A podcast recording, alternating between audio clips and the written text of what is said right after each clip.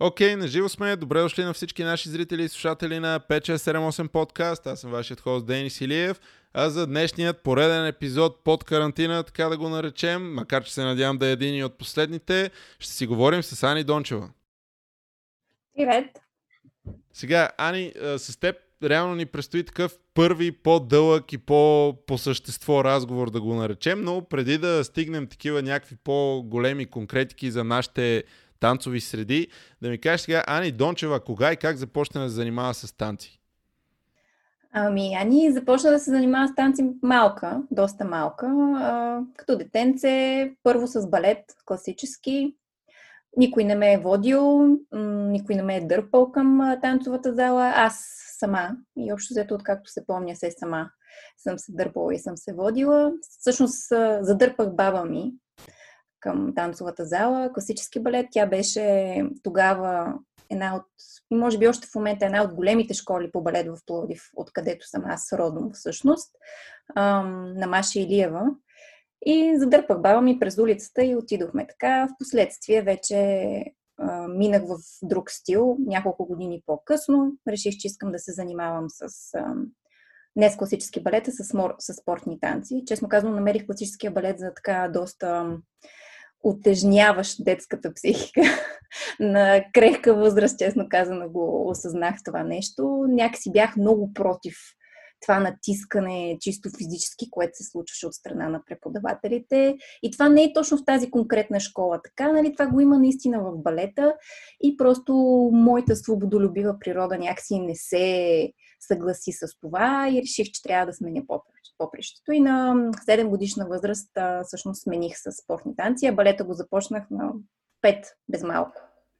И много ми е интересно сега като кажеш, че на 7 години си осъзнава, че така и така, нали, то реално това нещо за моята психика, но, а, нали, сега... Еми, аз... беше приятно. Да, аз не съм класик и много уважавам а, стила изкуство. Със сигурност а, познанията ми са много, нали, повърхностни, буквално. А, това, което и аз знам е, че Маша Илиева и към ден днешен мисля, че е една от доста големите школи и съответно си има традиции и така нататък. Ако бъркаме или такова, нали, може, но това, което аз съм виждал по мои наблюдения, по фестивали, състезания, концерти и така нататък. Тук ще трябва да те спра. А, фамилията не е Илиева, Маша Иванова в Пловдив. Илиева е друга в София. Така, значи, че... Това са други школи, така ли? Да. Добре, школи. доста добре почваме разговора. Изложих се от първото нещо, което казах, но а, нали, не съм в тези среди. Та Маша Иванова, това са други школи. Маша Илева и Маша Иванова. Маша Иванова е нещо друго. Но за Пловдив тя е нещо такова, така, може би институция.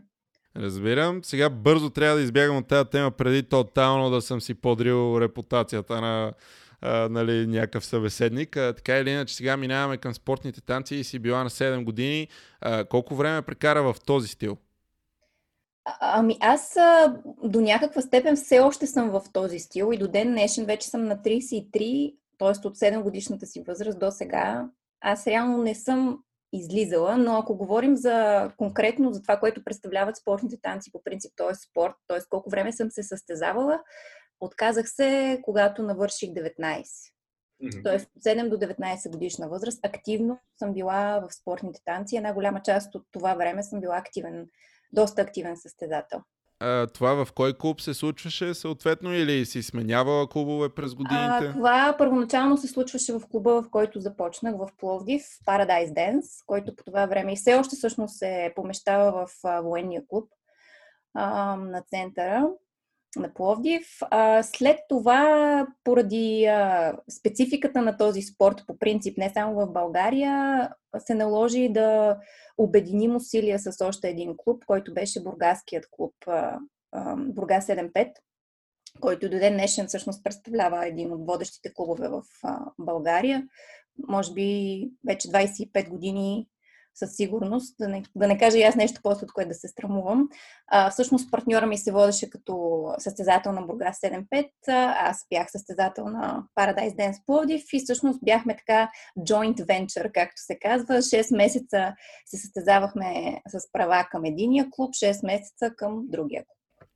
Тук има нещо интересно и чисто логистически, което може би хората, които нали, по такъв начин не са се занимавали с нещо, което партньорът ти обикновено е базиран в друг град и така нататък, което колкото повече се вдига нивото по принцип при спортните танци конкретно, по-често срещано е някакси нали, партньори от съответно различни точки и не само на България, дори нали, българин с а, девойка от някъде си или обратното и така нататък.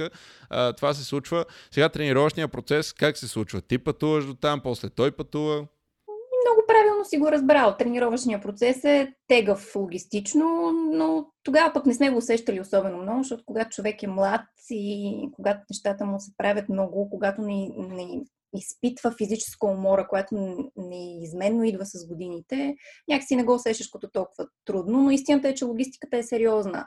Нали, той пътува при мен в Пловдив, пътуваме заедно до Бургас, аз ходя в София, където той живееше тогава. Тоест ние пътувахме между три града Бургас, София и Пловдив и всъщност постоянно бяхме в някакво пътуване.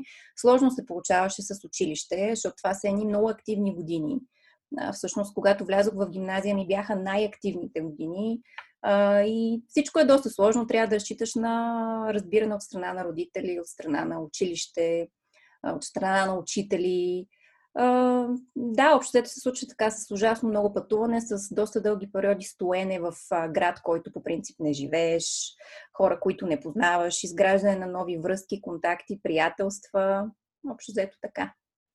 И въпреки това, ти сама и го каза, ти влизаш реално в, как да се каже така, за първи път почваш да порастваш, да можеш да излизаш, да го наречем по кафета или навън, просто с приятели или каквото и да е. Само дето, само дето ти реално прекарваш много повече време по влакове, автобуси или каквото друго средство за транспорт и залата вече. Това нещо усещаше ли го като някакъв тип липса или по-скоро беше осъзнато защо го правиш и че всъщност това е твоето нещо и ти харесва? Um, аз лично за себе си беше, беше много осъзнато. Аз съм човек, който като открие мотивацията в нещо, не може лесно да бъде отклонен от пътя си. Общо взето такива неща, чисто житейски, не съм ги усещала като някаква кой знае каква липс. А и честно, ние не сме били чак толкова как да кажа, вързани за това, което правим, както, например, с спортните гимнастички. Да, живота ни минава ужасно много в залата, когато сме активни спортисти. А, всъщност, примерно, може да се случат от 10 до 10 вечерта да сме в залата с а, почивки. Но не е това, което е, например, в спортната гимнастика, толкова сериозно натиснати да сме да бъдем в този тип живот. А, но иначе да, пропускала съм кафета, излизания с приятели, ам, вакансии с приятели, а, морета през лятото, екскурзии с тях. Но пак казвам, никога не съм се усещала така с едно нещо да ми липсва. Тази липса почна да се усеща чак накрая, защото осъзнах всъщност, че аз пораствам и предстои един друг етап от живота ми, в който бих могла да бъда а, майка някой ден, да и за тази цел всъщност да имаме ни контакти с хора в обкръжението му, които, за които трябва да бъда там на място, които няма да мога всъщност да имам като, като контакти, като запознанства, защото всъщност живота ми щеше да ме отведе или в чужбина, или в а, много сериозен състезателен процес, защото колкото повече порасваш, толкова по-сложно става в а, спортните танци, толкова повече изисквания има към тебе и толкова повече почваш да се бориш с зъби и ногти. Тогава вече наистина трябва да избереш дали това ще бъде твоята прехрана, т.е. ще си професионален състезател и танцор и истински това ще правиш for living, както се казва, и всичко, което проистича от това ще, ще се наложи да бъде последствие в твоя живот. Или по-скоро би се отказал и да се занимаваш някаква друга форма на този тип изкуство танцово или пък въобще да заминеш в друга сфера. Общо взето друг избор среден няма. Не можеш да правиш нещата на средно ниво, защото те не се случват в спорт. А пък спортните танци нали, още повече като цяло мисля, че на, на средно ниво нали, никога не може да се постигне нищо, кой знае какво. Да, и затова нали, винаги се срещат и тези клишета, които са, че ако правиш нещо, наистина трябва да се отдадеш, независимо какво, ако очакваш големи резултати, просто няма половинчата работа. Има страшно много хора, които са добри в много неща, нали, средно добри.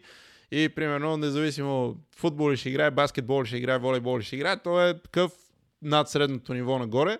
Само дето до момента, до който не, не се отдадеш на нещо, няма как нали, да, да гониш горните нива и нещо, което нали, хората, които може би не се състезават, няма как точно да си дадат сметка, че изкачването то не е, не е равномерно. В смисъл такъв от първите стълбички, усилията, които ти трябва, до след това всяко следващо стъпало нагоре като ниво има страшна разлика. Особено нали, с малко е смешно да казвам напредване на възрастта, като става въпрос за 18 годишен човек, например, и така нататък, но при нали, всеки тип а, състезателен нали, спорт, това вече влизаш в, как, как да го нарека, в прайма, нали, в а, годините, които трябва да сти най-силни и така нататък.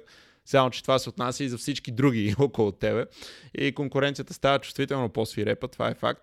А, да се направят и някакво вметки такива, чисто по мои наблюдения, пък пак ще ме спреш и поправиш веднага, ако бъркам някакви неща. Надявам се, че няма да стане така този път.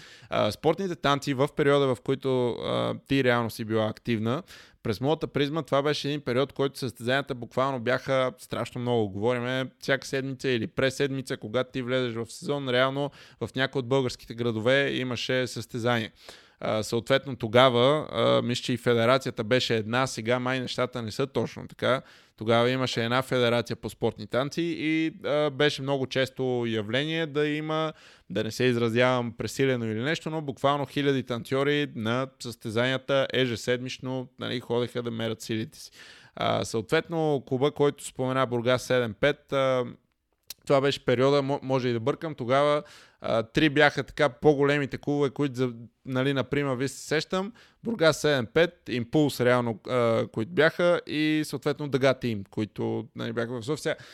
С фраки, лачени обувки имаха свои моменти и доста други нали, клубове също. Това е просто нали, това, което, се, което си спомням и си спомням и такива картинки от а, състезанията, деца и преди и сега 7-5 са на върха, еди, какво си, еди, що си. Имаше ги тия моменти и който някога е бил на състезание по спортни танци, атмосферата вътре е като че ли доста по-различна от, да речем, това, което сега виждаме на фестивалите, които се случват, било то по, както се казва, там улични танци, за да не се изразявам в хип-хоп или модерни танци и така нататък. По-различно е някакси в състезанията по спортни танци. Не знам дали ще съгласиш с мен или не. Малко е по-някакси не искам да нарека спортна злоба като нещо лошо, обаче е много по-гейм мод, нали? Не е толкова... Абе, дошли сме тук да забавляваме, да се изтанцуваме. Танците някакси май не беше точно така. Винаги се гонеха някакви резултати. Съгласна ли си или не с това нещо? Ще тръгна отзад напред. Да, разбира се. Резултатите всъщност бяха общо единственото нещо, което се гонеше. Не знам, чуваме ли се? Чувам те, да. чувам те. А, да, резултатите, резултатите бяха общо взето единственото нещо, което се гонеше и те бяха така сериозно заложени като очакване към а, хората, които се състезаваха. Всъщност а, клуба слагаше яйцата си нали, в кошницата, като отидеше на състезание нали, общо взето се гледаше сега кое яйчице ще докара повече на кошницата на клуба. Така че на, на нас всъщност ни се възлагаше огромна, огромна отговорност ни се вменяваше на, крехки, на крехката възраст, на която бяхме, защото някои от нас бяха на по 11, 10, 12, даже и по-малки имаше. И всъщност отговорността, от, отговорността, която носеха абсолютно всички, независимо дали са на 18 или на 10 или на 9, беше абсолютно еднаква. Резултатите трябваше да ги има. Клуба ти е възложил някакви очаквания и от тебе се очакваше всъщност да ги оправдаеш. Ако не ги оправдаеш, после си имаше някакъв тип последствия. Така че всъщност резултатите се гонеха много сериозно и ти това си усетил според мен на тези състезания. Всъщност, действително там се ходеше за победа и това се усещаше. И този дух на съревнование на състезания всъщност много нагнетяваше атмосферата и обстановката и хората и като зрители го усещаха това нещо. Освен това, като събереш 10 двойки на един пакет, който е примерно 10 на 10 или нещо такова, няма как да е абсолютно също като това, което в момента го има а, на състезанията, когато един перформер излиза на сцената и танцува а, пред публика и пред пет съди. Когато го има този състезателен елемент, всъщност нещата винаги променят един тип състезание. А, това, което се случва в момента, този тип състезания, които ти изреждаш, няма как да бъде също както на нашите състезания, точно поради тази причина. Защото ти усещаш всъщност състезателната енергия на едни 10 двойки на паркета. Колкото повече минаваш нататък, толкова повече усещаш тази състезателна енергия. Всъщност, колкото повече отиваш към четвърт финал, полуфинал, финал, всъщност много повече усещаш колко повече са мотивирани тези хора всъщност да ти покажат колко са а, на паркета за победа. Така че в този ред на мисли, да, различно е. А, сега в момента състезанията, които се случват по спортни танци в България, са много, много бледо отражение на това, което беше тогава, когато ние и колеги, аз и колегите ми бяха активни. Също ние хванахме така последния влак на активност на Българската федерация по спортни танци. И след това някакси нещата се поразмиха с течение на времето и в момента вече са стигнали едно ниво, което, смея да кажа, не е никак добро нито за състезателите, нито за този вид спорт в България. Моето лично мнение е, че в момента той крета така и се държи на няколко тънки косама. Сега, за, за съжаление, нали, това е резултат от недобър менеджмент, недобро управление на федерацията, на ресурсите, които има федерацията и така нататък. Няма да задълбаваме там, защото аз нарочно излязох от този спорт, не исках да се занимавам с това. Нарочно никога не съм се бутала да бъда част от управителни съвети, от а, каквото и да е друг, как, какъвто и да е друг тип орган, а, който по някакъв начин да бъде част от спорта в България. Дори не съм искала да се лицензирам като съдя в България. Не случайно. Аз исках да скъсам всички връзки с спортните танци като спорт не исках да играя по тези правила, не ги намирам за правилни и това беше моят личен бунт. Единственото нещо, което може да направя, аз просто да се откажа и това и направих. А, та така, да, едно време състезанията бяха много различни. Наистина имаше хиляди, хиляди, хиляди двойки, които идваха от цялата страна и истината беше, че усещането беше невероятно. Просто тогава беше един момент, който спортните танци истински процъфтяваха в страната. Имаше много двойки във всеки един клуб. Тези три клуба, които ти избори, действително бяха на върха на хранителната верига и всъщност имаха безкрайно много състезатели във всички възрастови групи. Ние се представяхме добре не само в България, но и в чужбина. Имаме наистина много добри а, постижения от тези клубове. Така че, да, нещата тогава бяха различни, много различни от това, което е в момента, за мое голямо съжаление. Но и не беше нещо, което не прогнозирах да се случи, затова и общо след излязох на време, преди да съм се забатачила още повече в кълта.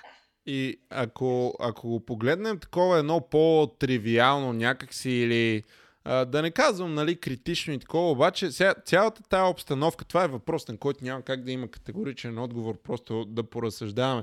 Обстановката, което е над тези състезания по спортни танци в сравнение с това, което е сега. Аз, честно казано, също съм малко вече отдалечен от а, и световната сцена по спортни танци. Знам, че България като цяло имаше а, привилегията последните години да се случват доста сериозни форуми по спортни танци на международно ниво, нещо, което в минали години се случваше, може би, албена състезанията, които бяха нали, така, по-големи, по-сериозни като цяло а, но в никой случай нали, не са били Blackpool, което не знам дали все още. Преди това беше нали, като едно от най-най-сериозните състезания, поне за Европа да го наречем, ако не и за световен мащаб. И си спомням, когато имахме български успех а, на този форум в а, лице тогава на Петър Засколов с Елена Мерджанова, двойката, беше една такава еуфория в тези среди, че нали, видиш ли българска двойка, българи са отишли на този форум и са нали, постигнали това нещо. А, другия момент, който обаче като гледна точка е в тези всичките състезания, когато ти влизаш от 7 годишна възраст, обикновено понякога и, и по-малък, и момичетата веднага са гримирани супер тежко и нали с коковете и лаковете и костюмите и камъните Сваровски при, при най-малките деца преди не беше позволено. Има възрастова категория, след която може вече костюмите да стават и а, по, да го наречем, разголени и по-блинк-блинк и така нататък. Обаче ти изведнъж няма значение момче, момиче и така нататък. Ти на 10 години се сблъскваш с, а, а, с грим. С, и то а, обикновено това трябва да се каже. Не става въпрос леко пудра, става въпрос а, сериозен грим, защото там обикновено има прожектори. Ти, тия прожектори, докато танцуваш, докато се потиш, докато те пекат буквално срещу теб, ти трябва да изглеждаш добре. Ти трябва да ги спечелиш тези съди и трябва обикновено да изглеждаш по-добре от двойката до теб и така нататък. И, и това нещо много често се случва не е а, както ти го каза много правилно, не е, ей сега това са нашите 5 минути, излизаме на сцената, ей сега трябва да сме окей, okay, нали, ей сега трябва да сме в кондиция. там имаш смина финал, имаш четвърт финал и така нататък. Това нещо обикновено отнема цял ден. И ти целият ден, независимо дали си на 10 или на 20 години, ти трябва да си в uh, competition mode, да го наречем, от сутрин до вечер. И това нещо чисто на психическо ниво, ако не на нищо друго, на, на ментална основа, това е супер изморително. Uh, изобщо не говоря за физическата подготовка, която ти е необходима, особено като дете, uh, да имаш и да го издържиш цялото това нещо.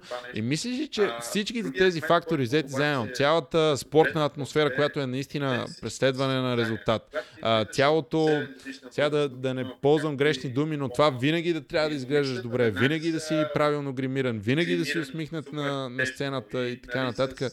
Не мислиш ли, че това също може да е дал като ответна реакция в да го наречем леката деградация на спортните танци в момента, която наблюдаваме или причините според теб са тотално други? А, това е много интересен въпрос.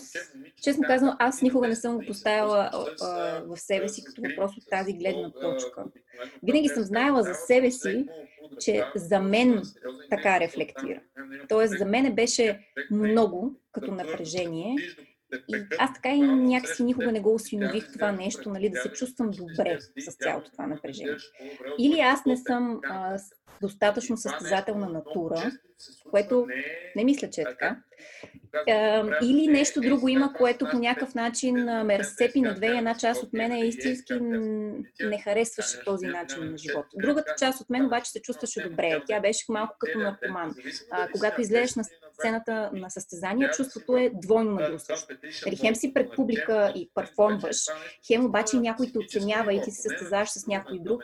То е толкова прилив на енергия и на хормони в тебе, че просто това действително те надрусва и ти по някакъв начин се пристрастяваш към това усещане. Обаче, от друга страна, на мен това нещо почна да действа много натоварващо, изморяващо. Въобще целият този процес на подготовка, когато идваше а, силно състезание. А, не знам въобще хората дали ще им е интересно това нещо да го чуят, но може би на останалите танцори по някакъв начин все пак това ще им послужи като знание, така че тук ще отворя една скоба. А, когато се готвихме за държавните първенства, които всъщност са най-важното състезание годината в българския календар, защото това се пак те поставя на картата в страната, казва кой си, спрямо останалите, за цяла една календарна година и всъщност ти дава право или да участваш на европейско първенство, т.е. получаваш аз никога не съм го поставила или на световно първенство. Като въпрос от тази гледна точка. Защото и да Винаги съм знаела за себе си. А, нали, от тази гледна точка, за е мен важно. Така а, е и всъщност, когато почнахме да се готвим за държавно първенство, което беше едното от двете или трите важни състезания в календара нещо, всъщност подготовката почва добре с цялото 6 това напрежение. 7, Или 8, аз не 9, съм, 10 месеца по-рано, дори даже веднага почти след предния шампионат. Не мисля, че е така.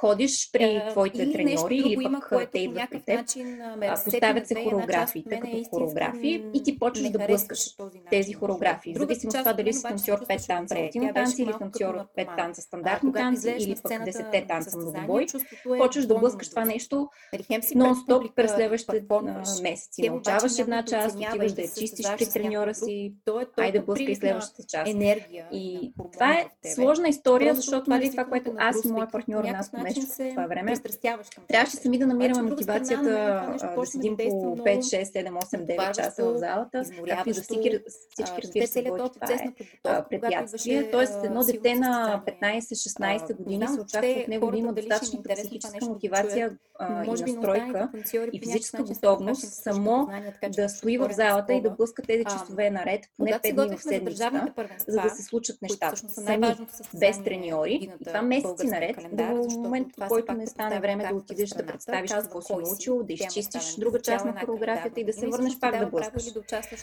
след това минаваме в един период, който е месец преди турнира или няколко седмици преди турнира, където отиваш там, можеш където са ти треньорите и живееш там. нали, и се е почват едни дворазови тренировки по почнахме да се 2 готвим или по 3 държавно часа сутрин, след това имаш някаква почивка или пък индивидуални часове и след това следват следващите тренировки вечер. 6, След това има едни силови 7, тренировки, 8, 9, 10 а, месеца по-рано, които дори представляват веднага следното. след Събират се предния всички двойки на клуба и на серии при почват да ти пускат музиката те идват при теб. и ти танцуваш се едно си на полуфинал и на финал. Хореографии и ти почваш да блъскаш.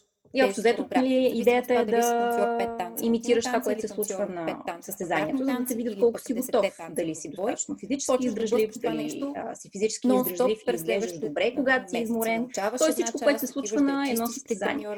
Това е доста сериозно е препятствие физически, нали, не малко препятствие психически, особено за дете, особено за да дете, което би имало по-лабилна психика. Да седим по 5, А, 6, 7, 8, 9 Аз съм виждала доста мои колеги да се и за всички- и то сериозно, е, и а, психически, и физически. Тоест, едно дете Така че това си е 15, сериозно 16 препятствие. се И сега, като ми достатъчно този въпрос да се върна на него, а, и а, настройка, сигурна и съм, че една част от а, загубата в стои в спортните залата и танци под формата на танцори, които се отказват седмицата, да, се състезават, се дължи на това. Без Няма на какво друго да се дължи. наред. А, просто смятам, че има дошло твърде отидеш да много или пък им, са имали прекалено много физически травми и проблеми, да които всъщност са ги спрели от възможността да продължат след това минава в един период, който е месец преди. Не знам турнира дали в глобален преди аспект това е проблема. По-скоро бих засегнала другия проблем, който знам, че е проблем. И то е, че всъщност както във всеки спорт и както всичко свързано с хора, които участват в него и го създават, ние идваме с недостатъците като човешки А, вечер. След това имаме Завист, силови тренировки, а, желания а, за които власт, представляват под след всякаква форма, Събират се абсолютно финансова изгода клуба и така на нататък. серии, Склонност към измами, към и ти танцуваш се едно си на на манипулиране на истината, на спортни резултати и така нататък. И Смятам, че всички нали, тези неща е са една така бомба с закъснител, която си цъка в спортните танци. И си, за съжаление, си оказа своето вредно влияние вече години наред, откакто добре, този спорт съществува. Което от това каква е. Кой е Това на е върха, доста може би нещата са или по-добре, или по-зле, но смятам, че в пирамидата надолу те са еднакви. Тоест, за дете, а, особено в за спортните дете, танци е би така. Трябва да се похарчат една камара пари за Аз съм виждала а, уроци при определени хора, за да може тези определени хора, после като бъдат Така че да ти е дават определени оценки и така нататък. Както да навсякъде, за съжаление, а, това не е а, в сферата, сферата на теорията. от, а, Това е точно така. танци А, И при танцори, малките състезания в България, в малките градове и в големите състезания, които са по света е така. да не е точно А, просто ам, смятам, че има подкуп, а, един вид легален подкуп. Тоест, ако си дал много десетки хиляди пари на хикс човек, да той най-накрая ще те вкара в А, A-листа, защото така в се случват нещата по света. е Тоест, ти не му проблема. пари и му казваш, вкарай ме. Не, ти трябва да си го заслужиш, но пак ще си му дал много количество пари, общо взето ще си купил нали, мястото нататък в стълбичката. Разбира се, при нас се чака. Има си хора, които е на брой години трябва да седат на първо място. И като те не екзостнат всяка една възможност нали, да бъдат там, няма да бъдат махнати и ти чакаш, когато дойде твой ред. Но междувременно трябва да захранваш хазната, разбирай, нали, плащане за уроци и така нататък, защото иначе си загубиш реда. Така че смятам, че нали, този начин на случване на нещата в спорта, общо взето той го отравя. И това не въжи само за спортни танци, за спорта по принцип. Да, аз а, трябва да направя едно включване преди някой, който все още не е имал пряк допир с спортните танци. Не а, не е идеята да уроним престижа на, на това изкуство, защото ти го кажеш спорта, аз ще го кажа изкуството, е нещо феноменално. А, много такива а, паралели ми идват от това, което ти казваш. А, тези неща, които изброяваш, наистина под една или друга форма, аз смея да се изразя, че Абе, било то футбол, било то всяко едно компетитив нещо има някаква форма на влияние и така нататък. А, ти го каза много правилно и аз тогава точно и така си го разсъждах. Добре, бе, сега, за какво точно при този треньор трябва да иде и точно на него да му дам парите, нали? Ама, ама как като той ти е съдя, например, от, следващите- от 15 заедно на 10 поне ще ти е съдя. Еми, да, и изведнъж да, дори да не го правиш, примерно други ще го правят. И то разбира се, че той няма да е, нали, ти го казва, то не е точно подкуп, той просто работи повече с тези хора, съответно има по-добри наблюдения на тях, много по-естествено е първо те да му хванат окото и когато види подобрение спрямо това, което е видял в залата, е нормално да го оцени повече, за разлика от тебе, който те вижда само на тия форуми, да речеме. А, аз мога да направя паралели и с сегашните фестивали, примерно и в улични танци, и в каквото ще да е. Винаги е такова, независимо кои са съдиите, те да, вече стават все по-компетентни, което е супер, обаче пак има го някак сега то съдя, то обаче или идва от някое студио, или съответно с колегите, които днес в този ден оценяват, той примерно е работил 30 пъти преди това. И винаги, когато се погледне тенденцията на, на форумите, които изобщо ти позволяват да видиш какви са съдийските оценки, които не са толкова много, но ги има, винаги можеш да видиш, че хората, с които си по-гъсти и си работят, нали, им дават по-високи оценки. Това го давам просто като аналогия, за да не е един вид само спортните танци. Това, това е... Сега, то е няма перфектен сценарий. В смисъл до момента, до който не почне някакъв компютърен софтуер да ни оценява на база, не знам точно какво, някога нашите внуци или нещо от сорта, не, не мисля, че ще има... И а, аз не съм убеден, че като цяло за изкуството е приложимо, защото то нали, на, на изкуството това му е чара един вид. А, сега тениса, като убиеш сервис, той може да ти каже сервиса дали е отишъл в мрежата или дали е излязъл в аут или е на линията и така нататък. Само, че изкуството е нещо много по-като че ли субективно, нали, всеки може да си го гледа по а, всякакъв начин, и, нали, но теоретично само. Идеята е, че а, няма как да е някакъв перфектен сценарий. А, каза няколко неща, които само набързо искам да засегна. Спомена партньорът и Наско Месечков. Ако някой не е чувал това име, а, разбира се, сега си говорим с теб с него, не, но той е един така от а, много сериозните имена на, на своето поколение в спортните танци. А, аз, примерно, си спомням, съм бил на 6 години, може би, най-вероятно на 6 години и ставаше въпрос за състезанието в Албена, което беше голямото. И отивам там и не знам какво става нали, на 6 години, какво ще знаеш. И... Обаче е, е, единственият сериозен спомен, който имах, те тогава, плюс това, само а, за референция, колко точно сме стари, а, ползваха се едни такива камери, мънички, които слагаха едни касетки вътре да се записва. Резолюцията беше, нямам идея, 144 п, не е това въпрос. И тия камери бяха изключително скъпи. И примерно това, което сме правили тук в нашия клуб е да речеме, родителите, примерно, кам на 3 или 4 двойки от 30 имат такива камери и винаги се влизаше в някаква комбина, дай сега ние ще вземем касетки и така нататък. Може би възможностите и времената са били такива за нас, но а, нали, да разполагаш така камера и да се снимаш беше нещо страшно и, и той самата касетка нали, си има като памет да го наречем, та не може да снимаш всичко. Обаче на това въпрос състезания Наско и Роси, а, той тогава имаше една партньорка Роси, се казваше с къса руса коса. Това е единственото нещо, което аз с моите 6 години съм запомнил от това състезание. Не, не съм запомнил, че съм станал там а, четвърти, трети, ням, нямам дори идея. Спомних си и тях и си спомнил добре как а, взех камерата на а, майка ми и баща ми специално да го снимам него и това е било, той не знам на колко години е бил, нямам представа. Обаче, нали, много сериозна фигура, съответно а, фигура има в предвид фактор и име в а, тези среди. А, съответно, давам ви го като референция, за да разберете и Яни, с която си говорим, ако не сте в спорт танци, че нещата си били сериозни. Тренировките, които а, спомена за клубовете, те под един или друг начин се случваха във всеки клуб, а, разбира се, с различните методики, но нещата, които казват за дворазови тренировки, за силова тренировка, за въртенето на полуфинал, финал и така нататък, това е нали, нещо като няма да го нарека универсално, но това наистина всички деца трябваше да преминават през него. И затова, примерно, аз сега и треньорски, може би и други хора, които идват от а, такъв тип бекграунд, а, абе, някакси ми е много айде да не кажа смешно, ама не ми е приятно някакси сегашните деца, как някакси го нямат изобщо това, бе. Не казвам за по-добро или за по-лошо, става въпрос ти малко повече, ако почнеш да натискаш, единственият вариант да го правиш това е с специално селектирани деца, на които и на чието родители е обяснено, че тук сега той екип от хора е с по-специална цел ще трябва да работиме малко повече и така нататък. Като под малко повече разбираме тренировката да не е час, час и половина, а да е 3 часа. Примерно, нали, и да е два-три пъти в седмично. В смисъл, от третия път седмично нагоре става вече много такова. Е, чакай сега то как, нали, защо?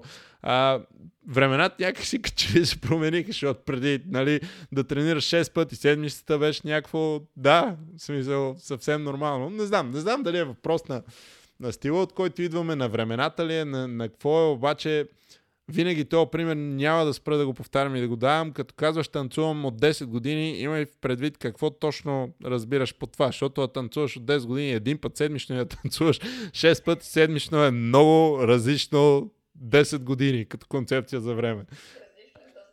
Сега да, а, нали, да, да излеземе малко от всичките тия неща, защото те, нали, темите са такива неизчерпаеми и съответно няма как да стигнем до някакво конкретно заключение. А, ставаш в един момент на 19, каза и решаваш по един или друг начин, че няма да преследваш състезателна кариера full time, да го наречем и така нататък. Това също е момента, в който завършваш средното си образование и влизаш на един такъв етап, дет ти вече сега от а, тинейджърка ти трябва да почнеш да ставаш жена. А, какъв беше този период в живота ти на тебе и конкретно през призмата на танците също, какви бяха следващите стъпки съответно? Еми, този период беше странен, както всички преходни периоди в живота, периоди в живота на хората.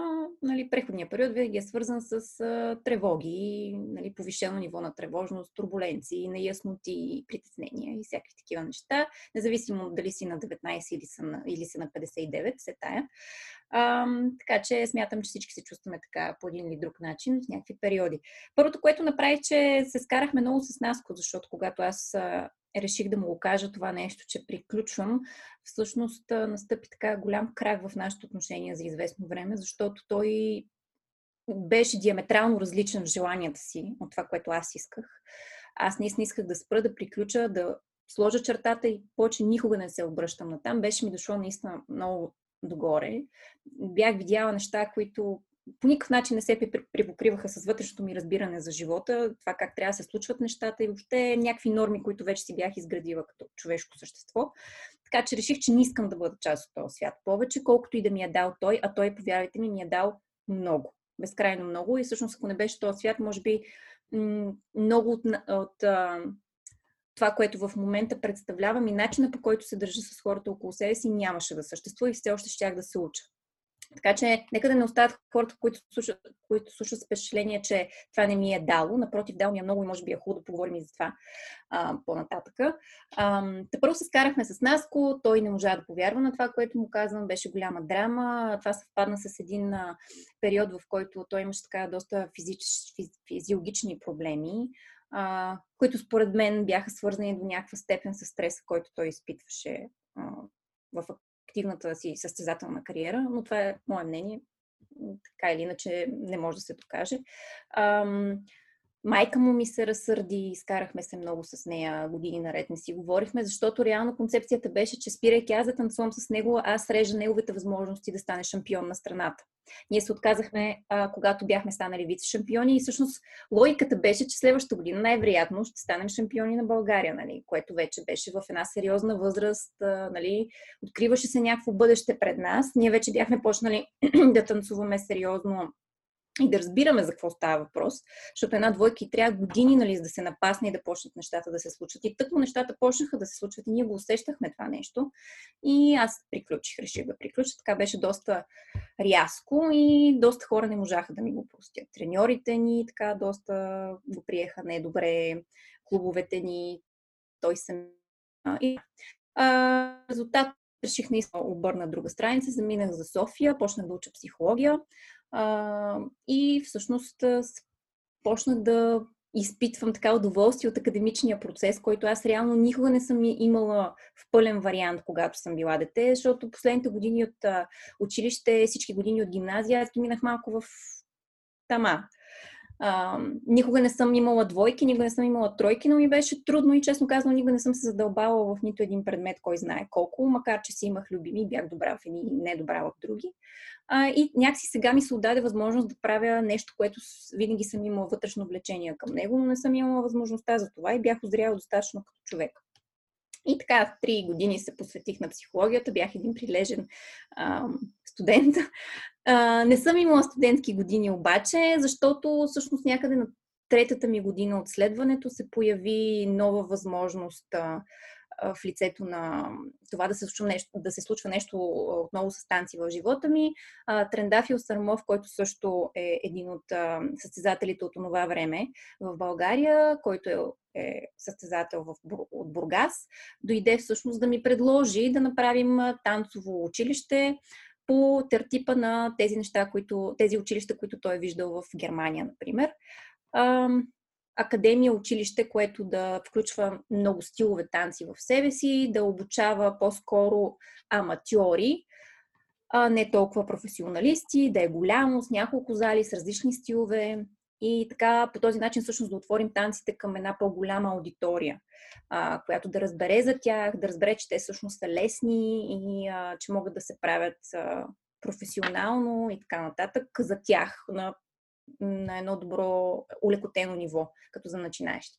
За деца и за възрастни. И всъщност аз реших, че може би това е добра концепция. Отново ме върна нещо, разбира се, към танците. И с него се разбрахме, че след приключването на Dancing Stars, тогава беше първия Dancing Stars в България, а, които, в който участвахме доста от старите танцори, всъщност ще, като натрупаме някакъв тип известност от екрана, всъщност ще бъде прекрасен момент да отворим това училище, защото лицата ни ще бъдат разпознаваеми, танците ще бъдат разпознаваеми, ние сме силни в спортните танци, ще можем всъщност да покажем на хората, че спортните танци не са само спорт и могат да се танцуват и от всеки един отделен човек, че са красиви и забавни. И всъщност така и се случи. Свърши Dancing Stars, и ние с него през това време работехме по ремонта на мястото, което по това време се намираше, Ден Academy София се намираше в зала фестивална. Едно голямо училище. Може би, не съм сигурна дали сега няма да звуча прекалено помпозно, но съм почти убедена, че Ден Academy беше първото училище по този род. То беше с три зали, много голямо, имаше много количество танци в програмата си и за деца, и за възрастни. И не просто за деца и за възрастни. Децата бяха разделени на много възрастови групи. Имахме аеробни занимания, освен танци. Така че мисля, че всъщност то беше някакъв прецедент за времето си и почнах да се занимавам с това. И разбира се, следването психология приключи бързо, защото просто имах възможност тогава да осъзная, че всъщност не искам да практикувам психология, не искам да бъда психолог поради ред причини и реших, че всъщност ще си дам възможност, понеже още съм млада, да видим какво би могло да ми донесе едно такова бизнес начинание. Което тогава по това време, вярвайте ми, имах изключително ограничени и много детски разбирания за това какво представлява бизнес и какво се а, крие за тази дума. Сега от дистанцията на времето просто е било трагикомично общо взето, но пък е било нужно стъпало, през което да мина, за да разбера нещата по-нататък. Така че общо взето това се случи и оттам нататък това повлече крак след себе си а, за това, което се случва и до сега в моя живот, защото то постави началото и отвори вратата за мен а, за такъв тип а, мислене, а, за такъв тип а, развитие в професионално отношение и бизнес отношение, за такъв тип приятелства и познанства от тук нататък. Така че ето и до ден днешен аз се занимавам с такъв тип танцови центрове, менажирането и управлението им. Uh, много, тук има много, много моменти, които честно казвам, като ми каза, че да си почнем да следваш психология и първата ми реакция на ум беше да следва какво, защото, нали, имайки в предвид това, което си минала след това, психологията изобщо не ми се връзваше в тази картинка и си викам, абе, каква идея? Тя най-вероятно сигурно се полезна и а, винаги аз така от а, дете, нали, като ставаше въпрос за психолог и винаги въпроса, ага, кажи ми сега какво си мисля и като ти говоря по този начин това какво означава, нали? А, психологията мисля, че може да е и много други неща. Само да ми потвърдиш дали ме чуваш.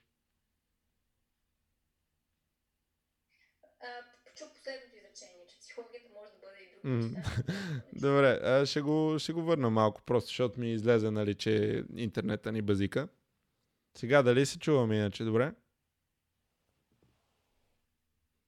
Окей, okay, имаме някакъв дилей да знаеш горе-долу 5 секунди усещам аз, но ще кажеш, ако, ако стане проблем. Конкретно като става въпрос за контекста на психологията, тя нали е как да го нарека, съвкупност от много различни неща. Като тинейджер аз винаги си го представях, нали, окей, учиш психология или си психолог, кажи ми сега какво си мисля и това, което ти говоря, какво реално означава и така нататък. А, най-вероятно ти вече като човек, който го е следвал академично цялото това нещо, защото аз какво? Аз съм изчел какво? Три книги там бестселъри и нали съм а, страшен психолог, то не е, а, не е точно така. А, каква беше първо този въпрос, след това ще разнищваме танцовата страна задължително.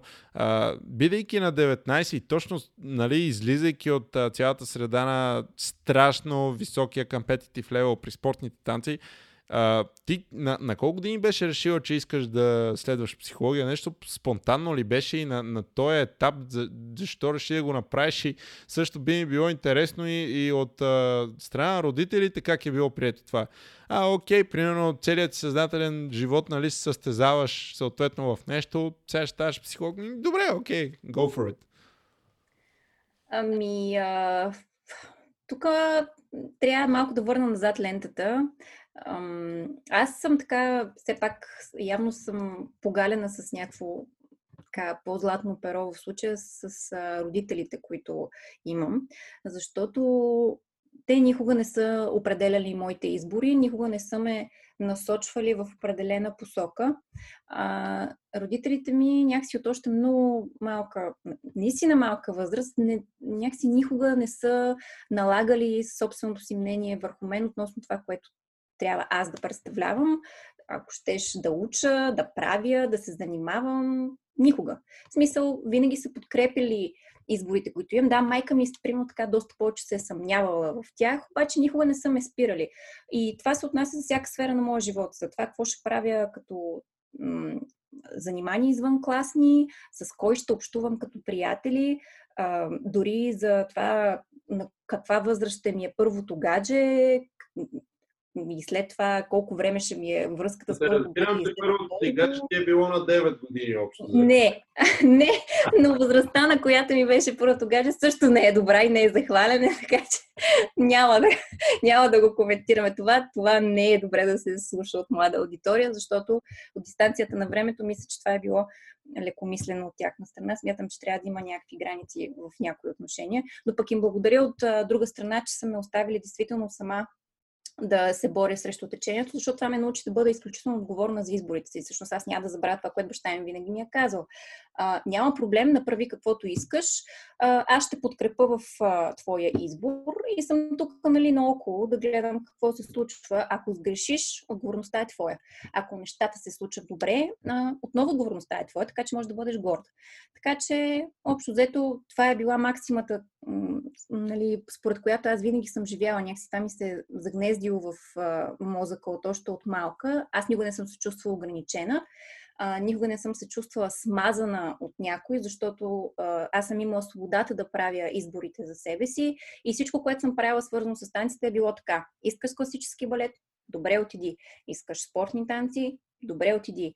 Искам да се занимавам сега с друг партньор, сменям този, който имам до сега, искам друг партньор да бъда и да ходя в Бургас да танцувам. Добре, щом това е твой избор, направи го. Искам да спра се занимавам с танци, повече никога да не ги поглеждам. Добре, няма повече да се занимава, след като усещаш, че това не е за теб, какво искаш да правиш, искам да следвам в момента. И тук имахме леки разногласия с майка ми, защото тя е философ и всъщност аз съм израснала в семейство, в което винаги така доста се обръщала внимание на невидимия свят, освен видимия. А, с едно уважение се е подхождало към него, ако мога така да определя нещата. А, и всъщност тя някакси според мен е положила зранцата интерес към невидимия свят, към вътрешния свят, към това, което не е толкова видимо с просто око, към това, което не може да се обясни с думи много често. А, и аз си помислих, че всъщност ще следвам психо, а, философия като нея. А, и всъщност това бях решила да правя. Но тя ме разобеждаваше много горещо. Никога да не се занимавам с философия, защото не е за мен. Аз въобще не разбирах какво иска да ми каже. И всъщност кандидатствах в фил, философия, мисля, да, кандидатствах философия в Софийския университет. А, по стечение на обстоятелствата тогава не, не съм сигурна точно какво стана, макар че горе-долу имам представа. На изпита в Софийския университет, който беше тогава с а, английски, бих, можех да кандидатствам философия, изкарах тройка, което беше много голям шок за мен, защото три седмици по-късно си получих а, от Кембридж сертификата proficiency ниво, нали, което вече ми даваше възможност да преподавам английски, а пък в Софийския университет на изпита получих тройка. И просто беше много смешно. Но това все пак ме спря да направя очевидно тази грешка в живота си. Съдбата тук изигра огромна роля и всъщност има възможност да кандидатствам на септемврийска сесия само в един университет. Това беше нов български, където успях да вляза нали, след определени перипети и така нататък нямаше места точно в специалността психология, всъщност успях да запиша психология и дойдох горе-долу на мястото първите няколко години. След обаче осъзнах, че нещата не са така, както изглеждат в бестселърите.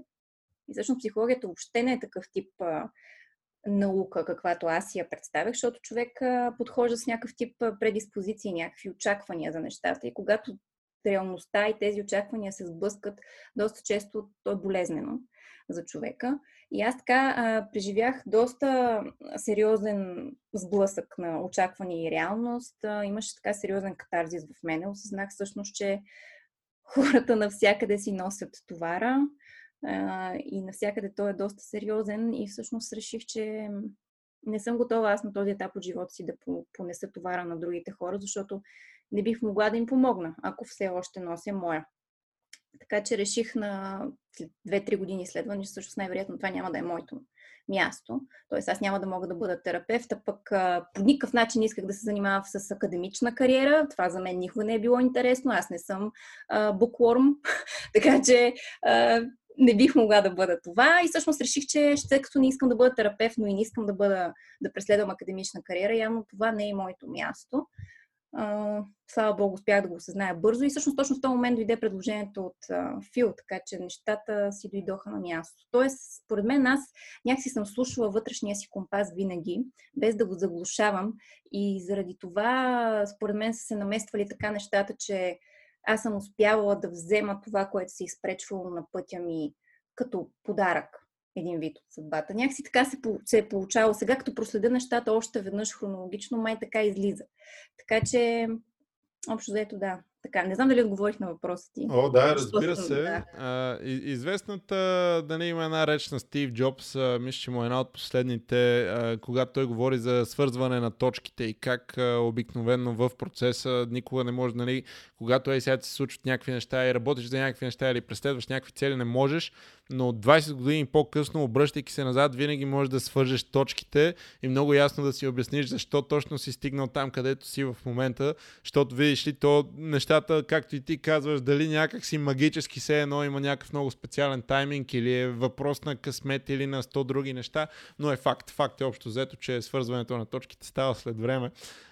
Другото, което много накратко искам да засегна и там нали, няма да навлизаме повече в тема образование, че тя е съвсем отделна и нали, не, не е и фокуса на, на този разговор.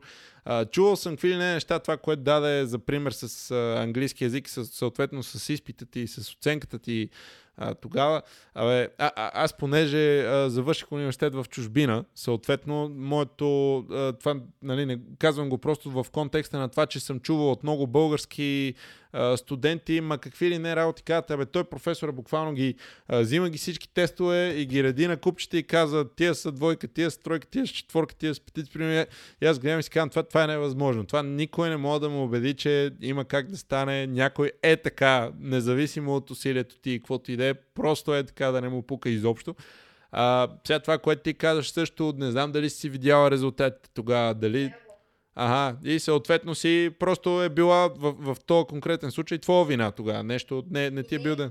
Аз знам много добре какво се случи с моята оценка, само че това ще бъде едно публично обявяване на този случай. А, отидох да си видя всъщност работата, но понеже то е тип тест, може да си видиш само диктовката като реално нещо, като грешки, а то е тип тест и може да си видиш само шаблона с отговорите. Те не ти дават реално работата ти, а ти дават резултатите ти. И всъщност аз осъзнах, че това не е моят шаблон. Това не е моята работа. И а, тогава нали, ми казаха, виж сега може да поискаш нали, да, да пуснеш контестация, всякакви такива неща, да чакаш резултат, дрън-дрънта пляса, дълга и широка. Обаче, нали, той човек, който тогава всъщност ми даде изпита, каза, виж, а, базирано на диктовката ти, нали, виждам, че този човек не може да е получил тройка с това нещо, което ти си направила. Така че най-вероятно оценката ти е отишла при друг човек. И тогава всъщност осъзнах, че тези неща явно са такива, явно се случват, тъй че реших, че няма се занимавам и че не искам да бъда на място, което в крайна сметка се асоциира за мен с това начало. И просто реших, че ще отида на друго място, ако им тази възможност, а поне ще пиша една нулева година и ще пробвам пак. И така. Аз а, така, обаче по-бунтарската, защото нали, а, направихме включване по средата, реално там, на където исках да я вода тази тема. Ако в момента а, слуша и гледа някой, който, освен че е танцор, нали, е и студент, което е често срещано явление. Абе, ако имате някакви такива ситуации, бе, знаете ли, не, не, не, си го премълчавайте. Смисъл, то това е, то, нали, целият живот функционира по този начин. А, аз и така съм водил, бе, добре, бе, кажи, бе, там отиди катедрата на, стигни до декана или до, до министра на образованието, стигни, ако трябва, смисъл, какви сте Бях малка. Сега и, и те... бих го направила. Тогава не разбирах всъщност какво това мое бездействие означава. Сега го разбирам, но тогава не разбираш. Да, бе, да, и понеже съм ги чувал всякакви такива и до ден днешен в много различни учебни заведения, висши, нали, а, Абе, това не е нормално да знаете. И смисъл, ако ви се случва и вие го търпите, сте част от проблема. Колкото и клиширано да звучи, а, и винаги. Ама какво те, нали, аз какво реално мога да направя? Чакай сега, какво значи, какво можеш да направиш? Ще сложиш, ако трябва, скрит камера, ще пуснеш едно микрофонче някъде, ще го запишеш, ще го изложиш публично. Какво ще стане? Ще изключиш от университета? В смисъл, глупости. Няма, няма как да ти навреди повече на теб, отколкото на другия човек. В смисъл, като виждате нещо, да ви дразни, да знам, във, във всяко едно отношение, правете нещо, нали, за да го подобрявате или просто не се оплаквайте, защото това са двата варианта. Нали? Ние тук вечният ни проблем, без да навлизам в политически разговори, защото там вече няма излизане, обаче а, масово хората не гласуват изобщо и масово са недоволни нали, от правителството. Да бе, окей, те казват ми аз няма за кой да гласувам, те никой не ми харесва, затова не гласувам вод на протест един вид. Хубаво де, само дето тогава реално, според мен, мое мнение, ти не можеш да имаш претенции след това. И така, няма значение. Излизам веднага от политиката, преди да сме влезли, защото там е съвсем различно. Стигаме до Dance Academy и съответно раждането на това нещо като концепция, както каза, и съответно реализирането му. и съответно първите години, в които вие, предполагам, сте осъзнали, тъй като Dance Academy е бранд, който съществува и до днес, съответно мисля, че Фил все още се занимава доста активно заедно с Кремена не, не съм сигурен как е нали, чисто организационно в ден днешен, но това нещо в първите си години съответно е поженало някакъв такъв успех за България, който той иначе в момента няма да го има. Всяка една концепция, която нали, не просъществува, няма как. А, и сега стига се някакъв момент, ти трябва да ми разкажеш по-хубаво, минават се някакви години, нещо се случва там а, и изведнъж някак си стигаме до Dance Station. Това как стана като процес тия всичките години? Ами как? Както аз преди малко казах, също не знам дали казах, ама периодите на преход и на промяна са циклични.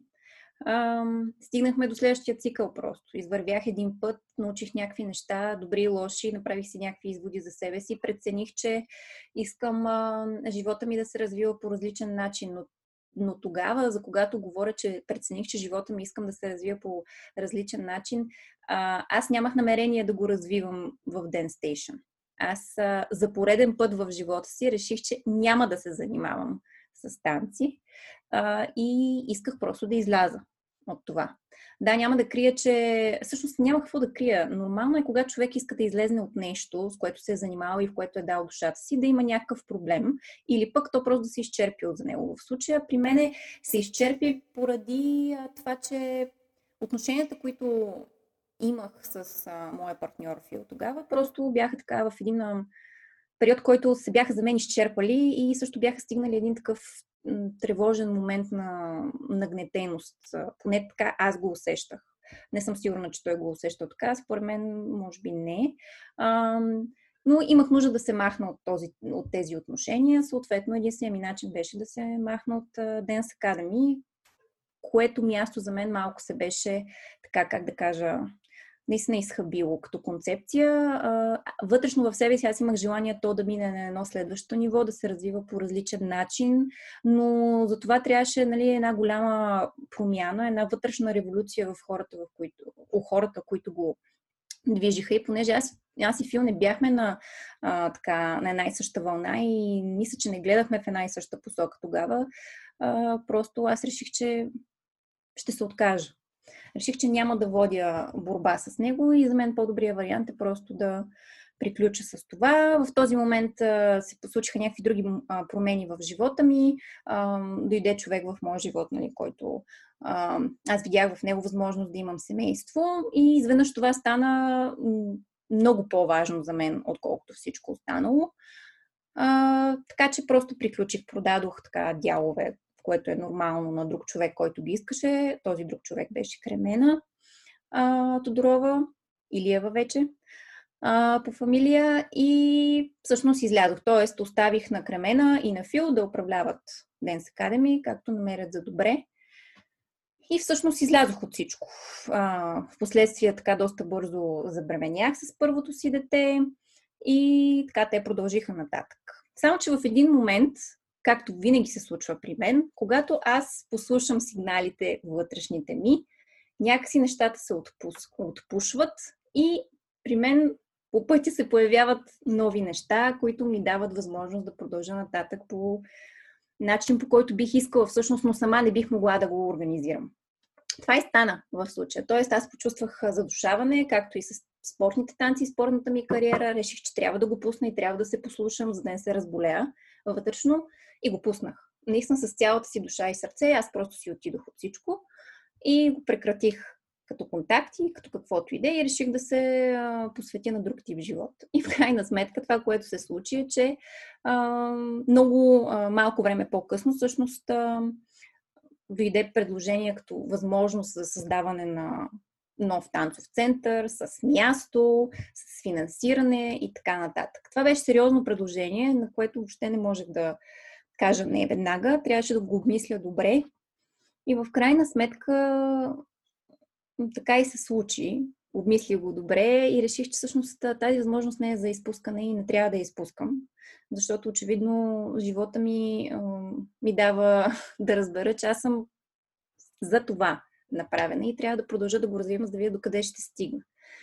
И а, след това вече останалата история, както се казва. Реших, че ми трябва съдружник, партньор и приятел, с който да развивам това нещо. Казвам тези три неща в едно, защото аз не съм човек, който ам, иска да работи сам, да поставя себе си на предна линия. Аз добре работя в екип. Това е, може би, едно от най-добрите ми качества.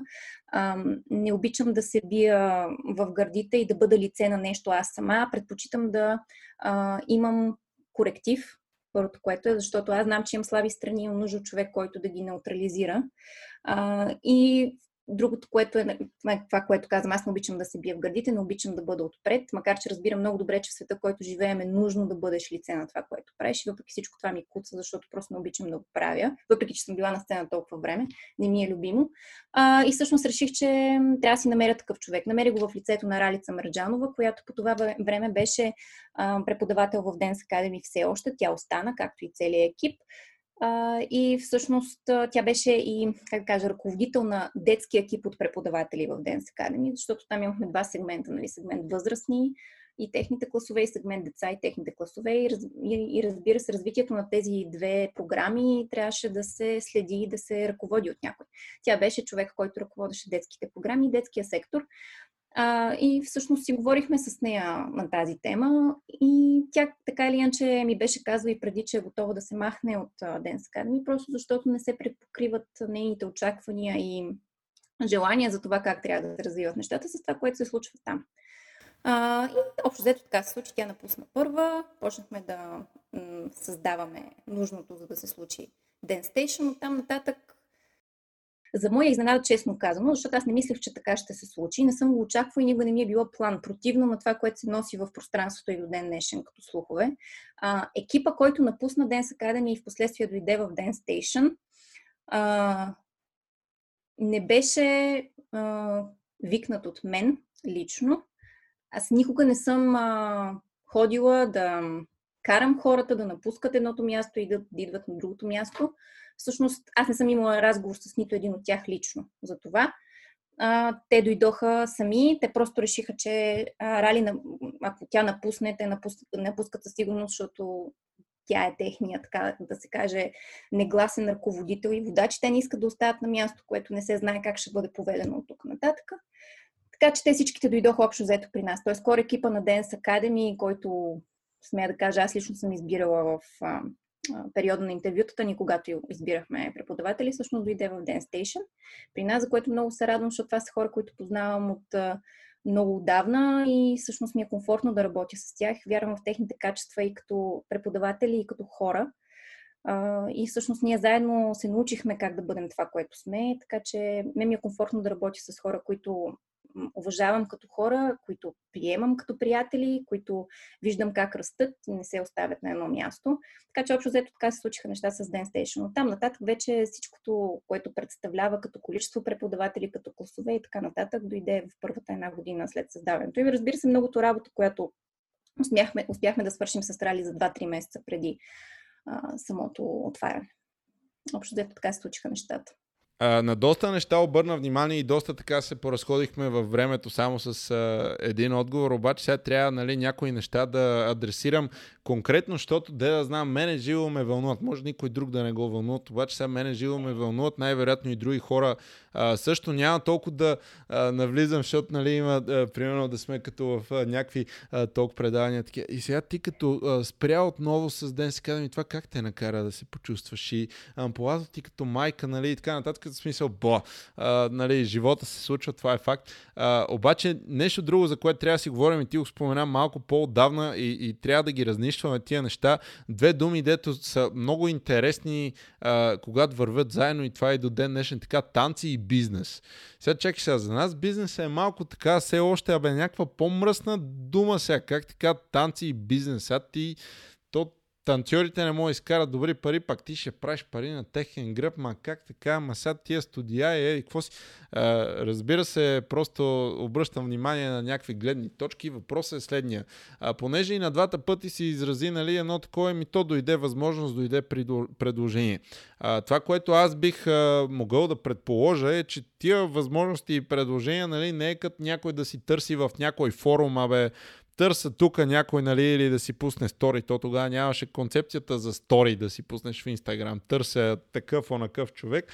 А, то е на база на контакти, които ти си изградила преди това, съответно на а, позиции, които си имала и връзки, които си имала в тия среди, тъй като ти целият си съзнателен живот съответно прекараш в тях. Първо, нали, като става въпрос за а, Фил, тогава той е дошъл при тебе. Защо? Не, защото сигурно си била тото милионер в а, ония момент, нали, просто му е трябвало бърз кредит или нещо. Най-вероятно, защото в теб е видял а, лице на потенциално много сериозен съдружник и така нататък.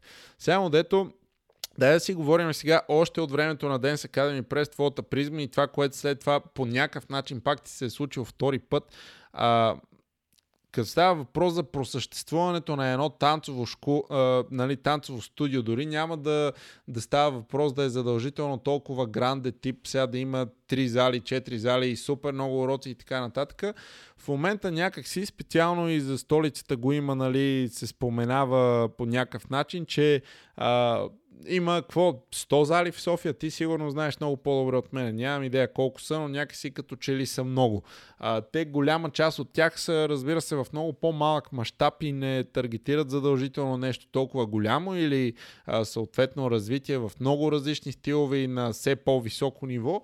Обаче бизнеса с танцовите зали е някакъв много особен, според мен. Това е, това е моя гледна точка, че той се състои в някакво неща нали, много прости. Едното е ти съответно имаш някакво помещение, което голям а, процент от случаите ти си наемател на това нещо, съответно не е твое, не разполагаш с имота, ти му плащаш найем. А, съответно ти трябва да вкарваш треньори и хора вътре, които да го пълнат това нещо, за да може по този начин да акумулираш някакви средства, които там в добрия случай да ти връщат найема, да, да стигат за треньорите и някога да ти върнат инвестицията, която си направил и съответно да можеш да преживяваш от това нещо. А, съответно, танцовите зали имат силни и слаби месеци, защото това е нали, естеството на самата професия, да го наречем. Лятото обикновено винаги е а, по-сложно, като става въпрос за столицата, не толкова активно и така нататък. Това са просто едни, а, как да го нарека, като едно overview на нещата, които на първо четене ги има, само като човек се замисли за 5 минути как евентуално би могло да стане нещо такова като бизнес. И сега искам ти обаче като човек, който много активно се занимава с това нещо, именно с и бизнес страната, защото това винаги ми е интересно, като се приема за по-мръсна дума и един вид нещо гадно, че някакви хора, видиш ли, сега тук правят бизнес с станция, еди, какво си това, което нали, трябва да си даде сметка всеки един човек, че ти, за да развиваш каквото и да е нещо и вече, нали, когато не си на 18 години, ставаш и семейен и така нататък, имаш треньори, които също трябва да изкарат пари и така нататък. И много накратко схемата е такава, че а, когато имаш треньори, за които ти малко или много като, като менеджер на едно танцово студио, малко или голямо и така нататък, ти пряко отговаряш тия хора все пак да докарват поне някакъв такъв доход страничен, дори да не, да не има основен, нали, първоначално, но поне, поне страничен и в перфектния случай да, да стигнеш до момента, в който треньорите и преподавателите в а, това танцово студио да може това да има работата и така нататък и съответно по този начин да расте цялото нещо. Само, че това има страшно много предизвикателства сега. А, в смисъл чисто финансово, нали, винаги има предизвикателства в танцовата сфера, и така като го напишеш на хартия, сметките да излязат и накрая цялото нещо и инвестираното време да има някакъв адекватен смисъл, който не е чисто на емоционално ниво, нали, а е така, чисто бизнес погледнато, счетоводно погледнато или както и да е. И сега за това нещо искам да, да си говорим от самото начало. Ти как го виждаш, и имайки впред сега пак, ти си танцувал цял живот, след това имаш а, образование по психология и после се захващаш танцовия бизнес. Ти не си, а, не знам дали си била реално в економическо училище, примерно, нали, економическа гимназия или след това да си гонила някакви менеджмент неща и така нататък. И, или си прочела всичките там поредици за финансова независимост, богат татко, беден татко и всичките тия книги и така нататък и си някакво гуру или по-скоро е било, аз си го представям, че е било, както му казваме, learn as you go, както му казваме, е тъпо, просто тази дума ми идва learn as you go, да се учиш в движение, един вид. Това, това има в предвид. И а, през твоята призма, Какви бяха ключовите предизвикателства? Нали, ще започнем от началото и а, сега вече нещата са на много по-различно ниво, отколкото са били. Така бих си го представил, че едва ли сте тръгнали е, така с такъв размах. Но а, какви бяха първите предизвикателства и какви са съответно инструментите, с които ги бориш? Чисто е така бизнес погледнато за танците. Аз съм на 18 години, сега искам да си отворя студио, искам да знам какво трябва да направя, какво, какви са съображенията. О, това е толкова сложен въпрос, че... Нищо, то, то подкаст мога да го направим като мини серии. Смисъл, е, епизод 1, епизод 2, нали, отделно. Майтапа се, ще видим. Ми, честно казано, то се простира това наистина в много епизоди. Просто това е много сложно наистина и а, при мен наистина е learn as you go и другото, което при мен има много значение е много да се осланям на интуицията си. Действително, при мен е така се случват много нещата. Да, действително, аз съм научила много в отношенията си с хората в тази среда, а, начина по който мислят хората, които работят в тази среда, т.е. тези, които предоставят услугата и създават изкуството, но много съм научила и, а, по отношение на това как мислят ползвателите на нашата услуга и тези, които всъщност консумират изкуството и нашата услуга като а, уроци по танци, нали, най-базисната ни услуга, защото ние имаме също доста услуги. А, Dance Station не е само място, което предоставя уроци по танци. То всъщност прави много други неща, но общо взето да, аз на принципа Learn as you go за тези вече 11 години, в които съм в всичко това, съм научила действително много в, от психологията на тези, тези две основни групи хора, които съществуват в този тип среда. Тоест, тези, които създават култура и тези, които я предоставят на хората за консумация и всъщност другата група, която я приема. А, това, което бих казала на 18 годишното си мен, да кажем, че съм аз, а, е много повече да се осланя на цифрите. Нещо, което на мен никога не ми е била силна страна. Аз всъщност съм най-слаба в цифрите. Аз в 8 клас, мисля, че казах на учителя си по математика в Пловди в гимназията, че много уважавам и ужасно много ми харесва като човек и виждам, че е от готините преподаватели, но искам да сключим сделка с него и той да не закача мен и аз няма да закачам него и няма по никакъв начин да му преча, но и не мога да участвам в класовете му по начин, по който той иска. Тоест, аз му казах, нали, с какво искам да се занимавам. Казах му, че имам безкрайно уважение към математиката, но аз няма да съм добър ученик никога, така че ако може да ми пише поне едни тройки, за да минавам нататък. Сключихме сделка, нещата се получиха добре. А, така че аз съм спряла да уча много отдавна по математика и наистина бях кофти между другото, едно от нещата, които бяха ужас, ужас за мен в психологията, е, че също аз не си дах сметка, че там има много математика. Ама много. Всъщност в психологията има едно такова нещо наречено ам, статистика, което е ужаса на ужасите и всъщност там бях доста, доста зле. А, така че това беше едно от препятствията в психологията, много сериозно за мен. Което ако се бях напънала, най-вероятно ще да го разгадая, ама нямаше нужда да се напълвам, защото просто не докарах до края. А, да, да върна малко назад. На 18 годишното си аз бих казала, обръщай внимание на цифрите. Защото когато започваш бизнес, независимо дали с ябълки или с танци, все тая, то е бизнес и основното нещо в него е а, предлагаш нещо на някаква цена и има някаква група хора, които трябва да го купят. И оттам нататък това какви цифри заложиш в а, хода на уравнението и какво ще излезе на изхода на уравнението е много важно всъщност. И слава Бога, аз имах човек, който можеше да ми ги направи тия таблици, които ми бяха нужни за планиране, бюджетно планиране и така нататък. И въпреки всичко оценявам сега на 6-та година вече от Dance Station, че между другото в Dance Academy нямахме, нямахме таблици. Това искам да кажа не съм започнала Dance Academy въобще с никакви реални прогнози, написани, разписани на нещо като цифри, ама нищо, дори един лист. Там беше общо взето истински learn as you go, истински надявайки се нещата да се случат. Имахме невероятното предимство, че бяхме едни от първите големи и всъщност имахме едно предаване, което беше първото такова и това всъщност ни изстреля много и ужасно, много ни помогна. А, но нататъка вече, когато се случваше Dance Station, нещата вече на сцената на а, така да кажа, на училищата по танци, школите, залите и така нататък, които предлагат групови занимания в София, беше много различна и всъщност нещата трябваше да бъдат а, различни като подход. А, затова всъщност цифрите са много важни, защото ако не си направиш добре планирането на това какво очакваш, колко можеш да работиш, т.е. в какъв часови диапазон, ам, колко реално хора можеш да докараш, с каква реклама, пък колко ще си струва това, пък това, пък трето, четвърто. Тоест, ако не си направиш един хубав бюджет с всичките пара, като приходи и като разходи, и а, да го разиграеш в песимистичен вариант, работиш с него нещата няма да ти се получат общо взето. Първите години на Dance Station а, оценявам, че ние сме работили не по песимистичния вариант, а по по-скоро и реалистичния вариант и за това и си излъгахме доста в някои от очакванията ни. Тоест, песимистичният вариант, който ние всъщност разработихме, се оказа не песимистичен, реалистичен. И всъщност ние трябваше да работим с много по-занижени критерии и очаквания. И оттам се получиха доста от а, проблемите ни в, а, от финансово естество и така нататък. И доста очаквания всъщност бяха смазани. И доста често всъщност аз и Ралица сме така в а, едно състояние на дълбоко разочарование от това, което се случва, защото няма да се лъжим. Бизнеса в сферата на културата, в частност в танците, е нещо, което за мен, колкото и да звучи така неоптимистично, е кауза пердута. Тоест, ако някой на 18 смята, че ще забогатее от танци, да си го избие от главата, това няма да се случи в територията а, на Република България.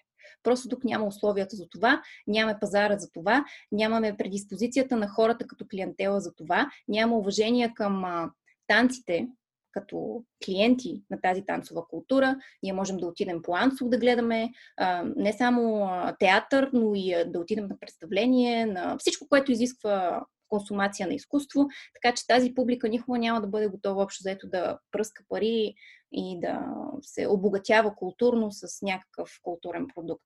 Съжалявам, но ние имаме да, да извървим още сериозен път, докато станем такъв тип публика и тази култура има много още път да извърви, докато влезне в съзнанието на хората като нещо, което е основополагащо за обществото. Така че докато това нещо не го разберем, хората върват с ни очаквания, отварят ни зали, след като три месеца са учили нещо и после си мислят, нали, че общо взето ще завладеят пазара. Това не се случва, разочаровани са, някои от тях фалират. Нали, аз имам доста, как да кажа, имам поглед на това, защото доста приятели се опитаха, не успяха. В момента има такива, които се борят, въпреки моите предупреждения. Нещата не се развиват добре за тях. Някои от тях се отказват, опитат да си продават бизнеса, няма на кой да го продадат, разбира се. Сега в тази обстановка съвсем няма да има, да има на кой да го продадат. Нещата стават вече много трагични. Така че на 18 годишното си аз казвам, внимавай, смятай, прави таблици, гледай числата и бъди песимистичен, за да можеш да оцелееш. И когато вече постигнеш някакъв баланс на оцеляването, т.е. ти е ясно горе-долу при какво ниво оцеляваш а, на приходи и разходи, тогава вече можеш да си позволиш спокойно да надграждаш, да правиш допълнителни неща от това, което ти дава базисното оцеляване. И общо взето ние в, на това ниво в момента се намираме в uh, Dance Station. Ние сега горе-долу Вече знаем кое ни осигурява базисното оцеляване, при какви условия можем да си позволим да съществуваме горе-долу добре, така че да можем да обърнем погледа си а, за развитие на други а, територии в а, танцовото изкуство а, от гледна точка на бизнеса, който правим. Така че, общо ето, нещата са трудни. Тоест, на мен са ми отнели, на мен са, ми, са ми нужни били 6 години, за да се ориентирам в ситуацията, в която се намира собствения ми бизнес в момента. Да, разбира се, не говорим за една заличка с една зала.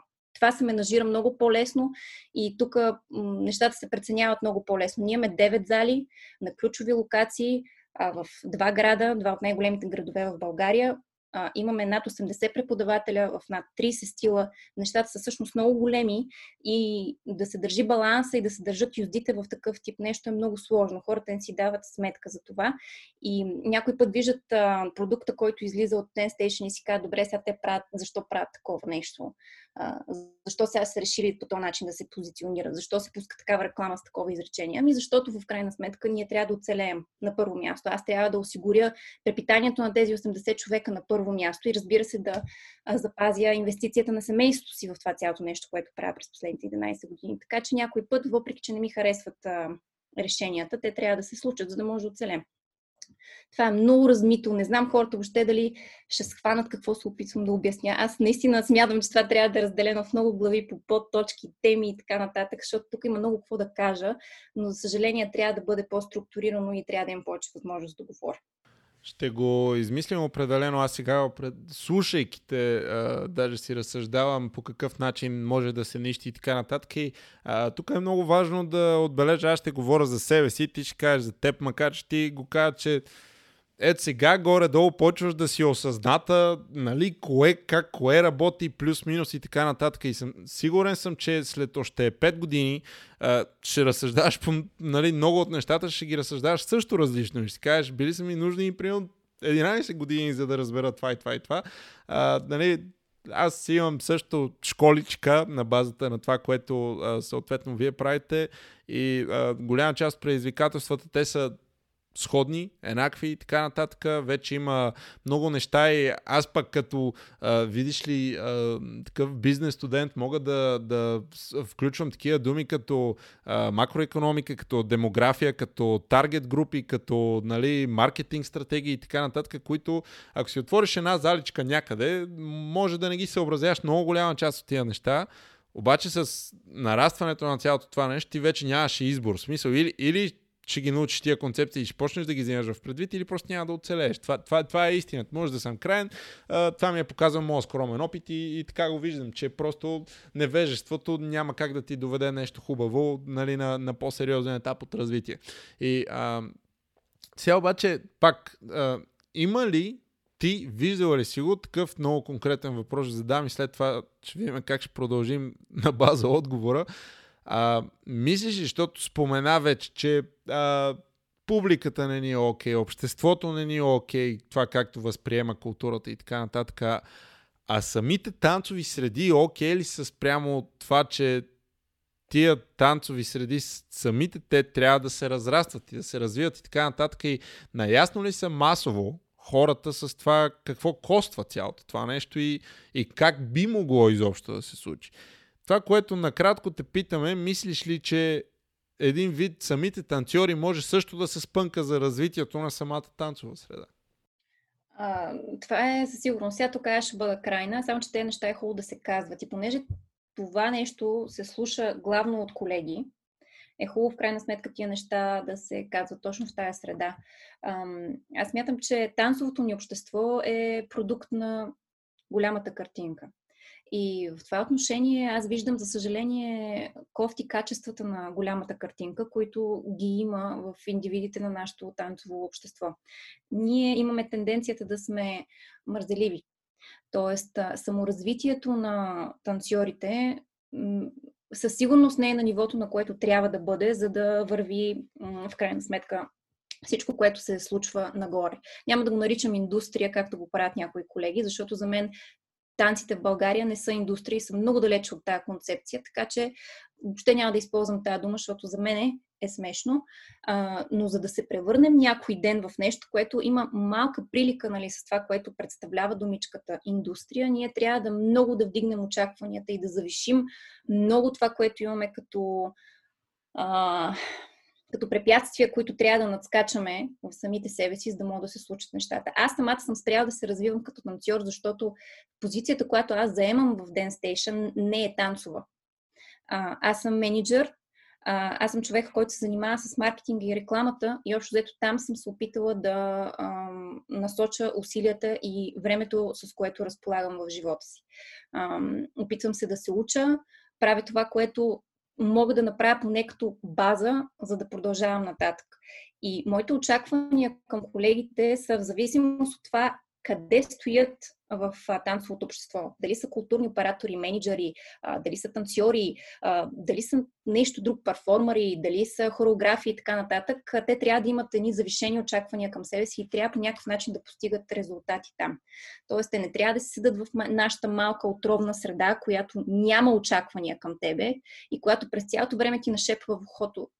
Ти си добре така трябва да излизат извън рамките на страната, трябва да виждат какво се случва по света, но не само от екраните. Трябва да има тая физическа обмяна на знания. Трябва да излизаш извън а, границите на страната, да ходиш да се учиш на живо. И то не само да гледаш хореографията, да гледаш това как се движи, нали, какъв му е флоу и така нататък. Трябва да гледаш като цяло как се случват нещата в индустрията навън, защото там наистина това може да се каже, че е индустрия. В някои страни много повече от други. Сега в момента, след а, ситуацията, която се развива, нали, нещата ще се променят много, но в крайна сметка някой ден живота ще потече отново.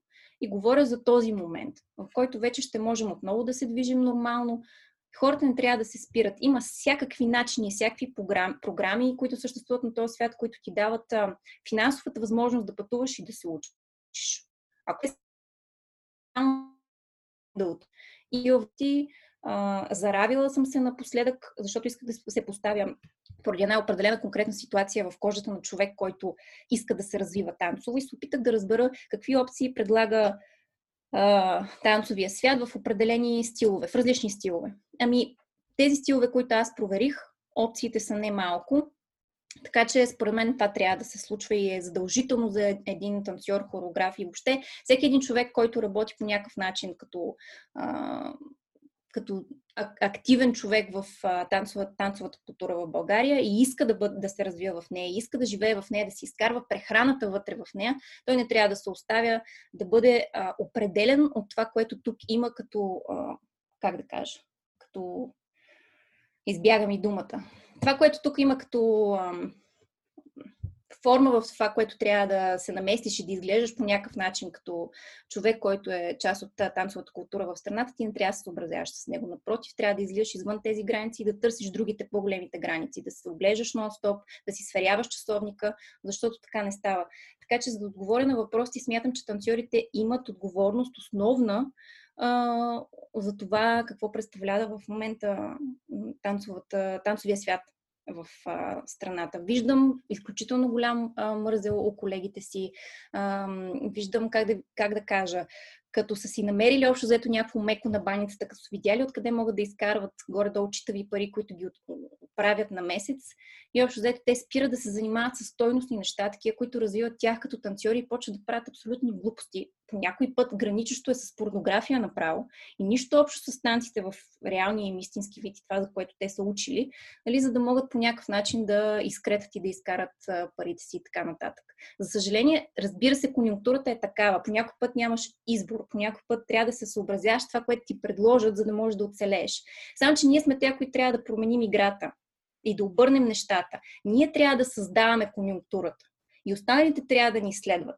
И тук, нали, най-малкият пример, който мога да дам е, е глупавите избори, които правим ние като танцори, когато ни викнат на участие.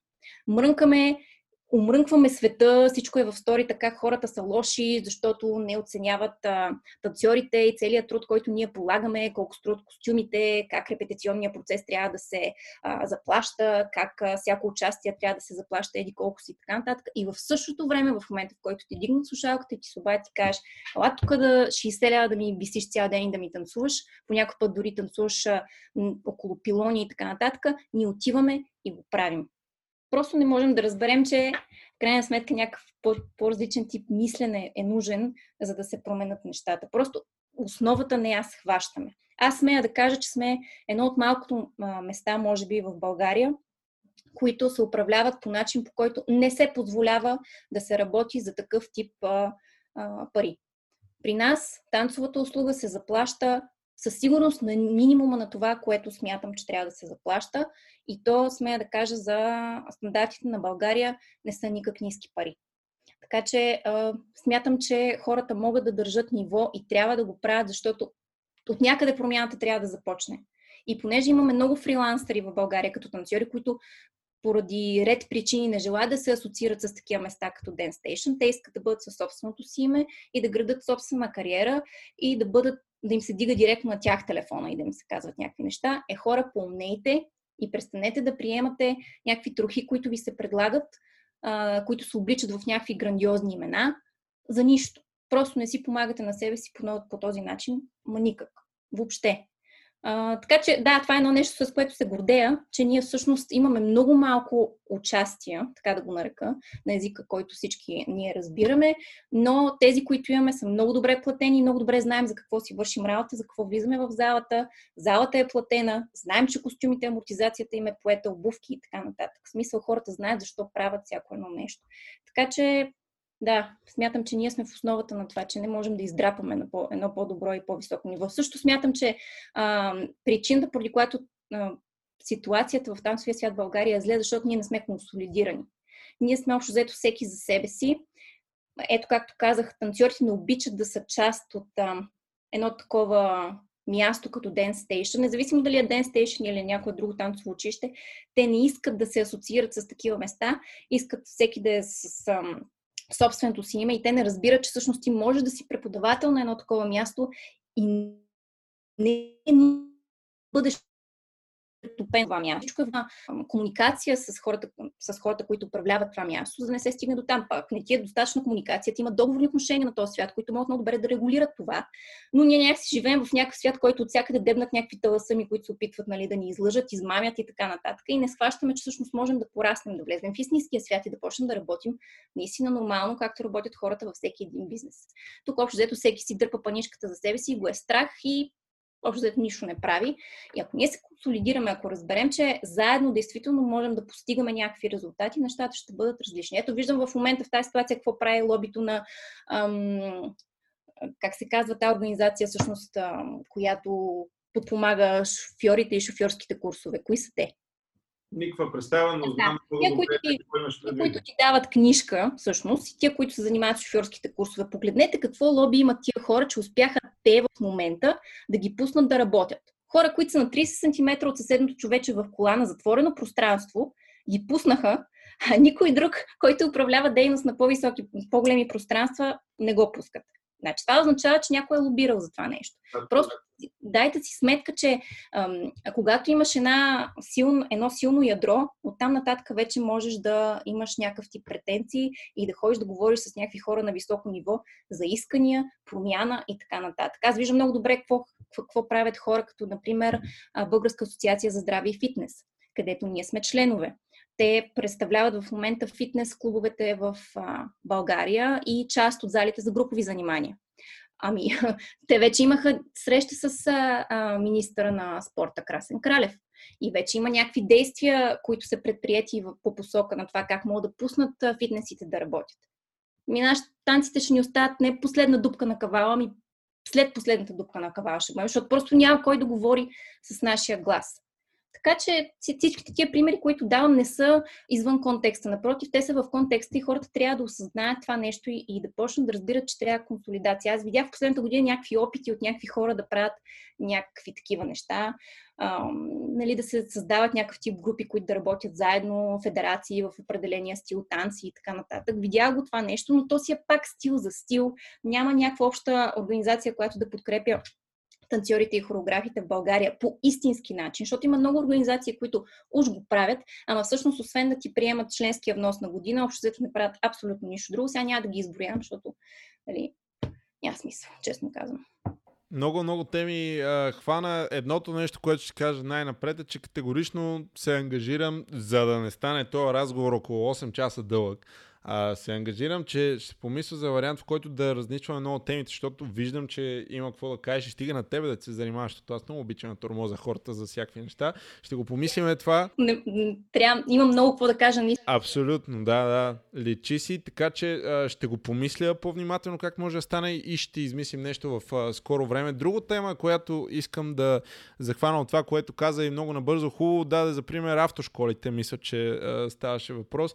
А, аз много се възхищавам в България, супер оф топик, обаче таксиметраджиите хора. В смисъл, ако видите гилдията на там, не знам как се води фирмите, които нали, съответно занимават с таксита. Значи, само искам да кажа, че преди години а, Uber или Uber а, щеше да влезе в България с тяхната услуга и не знам колко държави още има в света, където Uber искаше да влезе и тук гилдията или там професионалната асоциация или издружението или каквото ще да се казва на таксиметровите шофьори го спря това нещо, блокираха го. Това, това е, не, не знам как как се случи, какво стана, но е факт. И другия факт, който е, че в момента, в който стана извънредното положение, таксиметровите шофьори работеха. И по принцип авто, автошколите това как? Чакай сега, защо таксиметраджията може да извършва своята дейност, а аз не, имайки в предвид, че средностатистическият таксиметров шофьор на ден има контакт с много повече хора. И нали, защо... Да, да, да. Защо един вид там може да има някакви изисквания за дезинфекция, такова пък автошколите не. И ето сега, автошколите накрая също си е, извоюват някакви неща, а както и ти дай за пример нашите среди, аз последното нещо, за което аз съм информиран, че е имало среща в Министерството на културата, реално, където ние най-близо така се идентифицираме, нали, като танцори, на която последната среща министъра не е присъствал.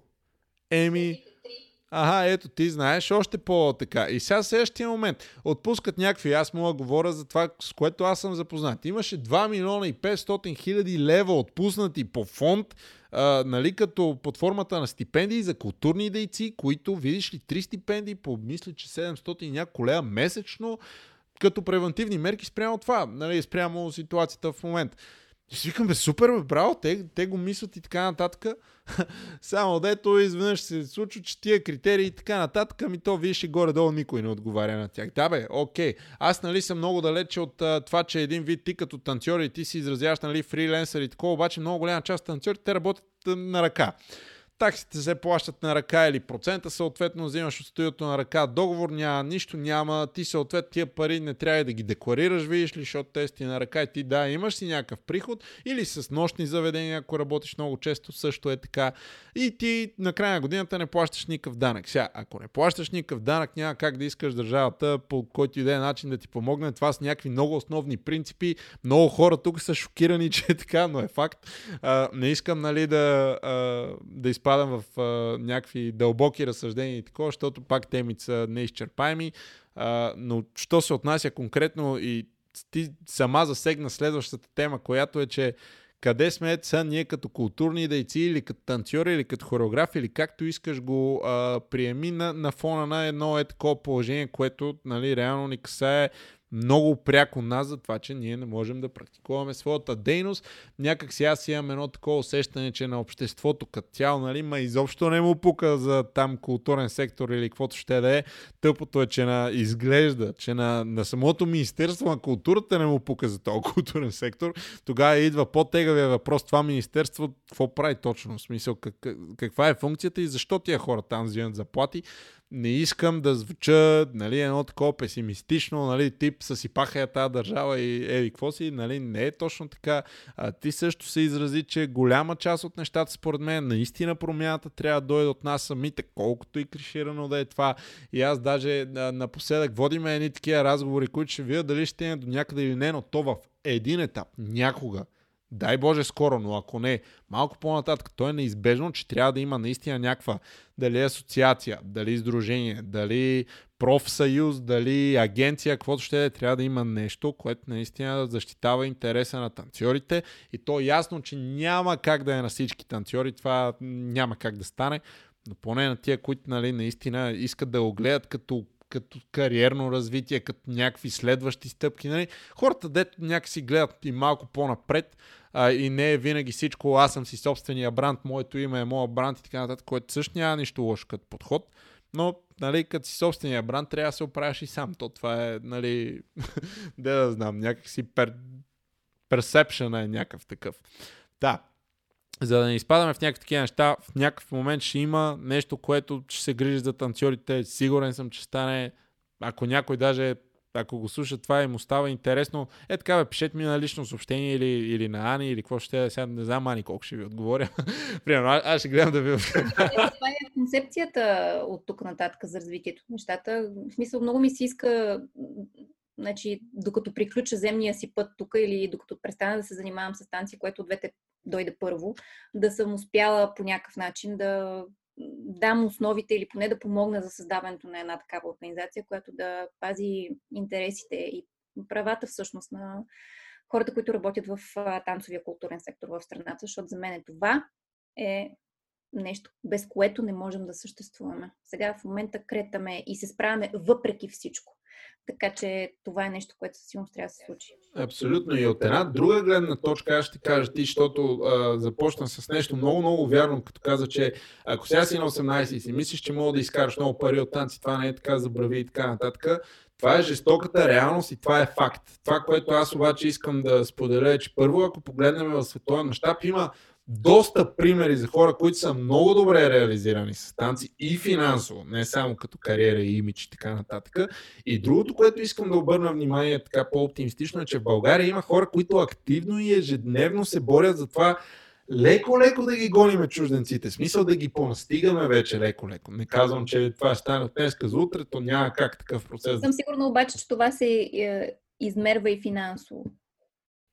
Говориш за световен мащаб или за тук в България? Хора, които ти а, конкретно имаш предвид, които се борят нали, да настигаме чужденците, не съм сигурна, че това настигане чисто като а, визуално и като работа а, кореспондира с а, финанси, финансите, които те имат. Мене ми се иска ми се някакси нещата да си представям, че обикновено вървят за ръка за ръка и това е факт, че и аз няма какво сега тук. Аз също бих направил някаква, да речем, някакво участие или там постановка или какво ще да е, ако идеята много ме кефи, виждам за какво е и не е благотворително, защото нали, благотворителните неща са съвсем отделно нещо, но пак би го направил без пари, ако знам всички намерения за всичко, защото най-накрая аз харесвам това, което прави и така нататък. Обаче, като става въпрос за всякакъв тип и ти много правилно се изрази, изведнъж клиента, който и да е той, уважаемия клиент, той почва да е шокиран, като ти му кажеш, че той трябва да ти плати буквално, защото си търкаш кецовете, защото нали, ти, ти го каза, това е амортизирането на костюмите, обувките и така нататък. И това е факт. Той трябва да плати и найма на това помещение, в което ще се тренира, където и да е, и, и, и а, тренировки, и проба на костюми, защото някой път преди продукти ти трябва да ходиш в отделен ден, да ти мерят костюми, да виждаш това, то ли ония костюми и така нататък. И, и всички тия неща идват много шоково на, на потенциалния клиент, като ти му кажеш, че това е разход, нали, който той трябва да покрие. И, и обикновенно, какво се случва в много голяма част от случаите, да, окей, той кима, така, така, затваря телефона и както кажеш, дига телефона на някой друг, то друг човек казва, правим го и историята приключва. Само дето, докато нещата се случват по този начин, чисто професионално, нали, от гледна точка на танцорите, не можем да мърморим, че ни третират зле и такова, защото те ни третират зле, защото ние позволяваме. Колко такова звучи някакво проповеднически, като пропаганда, чак един вид ми а, излиза, но има и голяма част фактология в това. В смисъл просто трябва да се има в предвид. Аз не казвам, че де да знам, в смисъл сега трябва задължително, независимо дали си на 18 и нямаш никакъв опит или на 30 си с целия опит, не трябва да падаме под сумата от хикс лева за каквото и е. Това е много трудно, защото нали, ако цените пък са едни и същи, а, няма да има а, толкова поле за изява за новите имена и така нататък. Те темите са сложни, нали, са много преплетени, няма как да се стигне до консенсус веднага.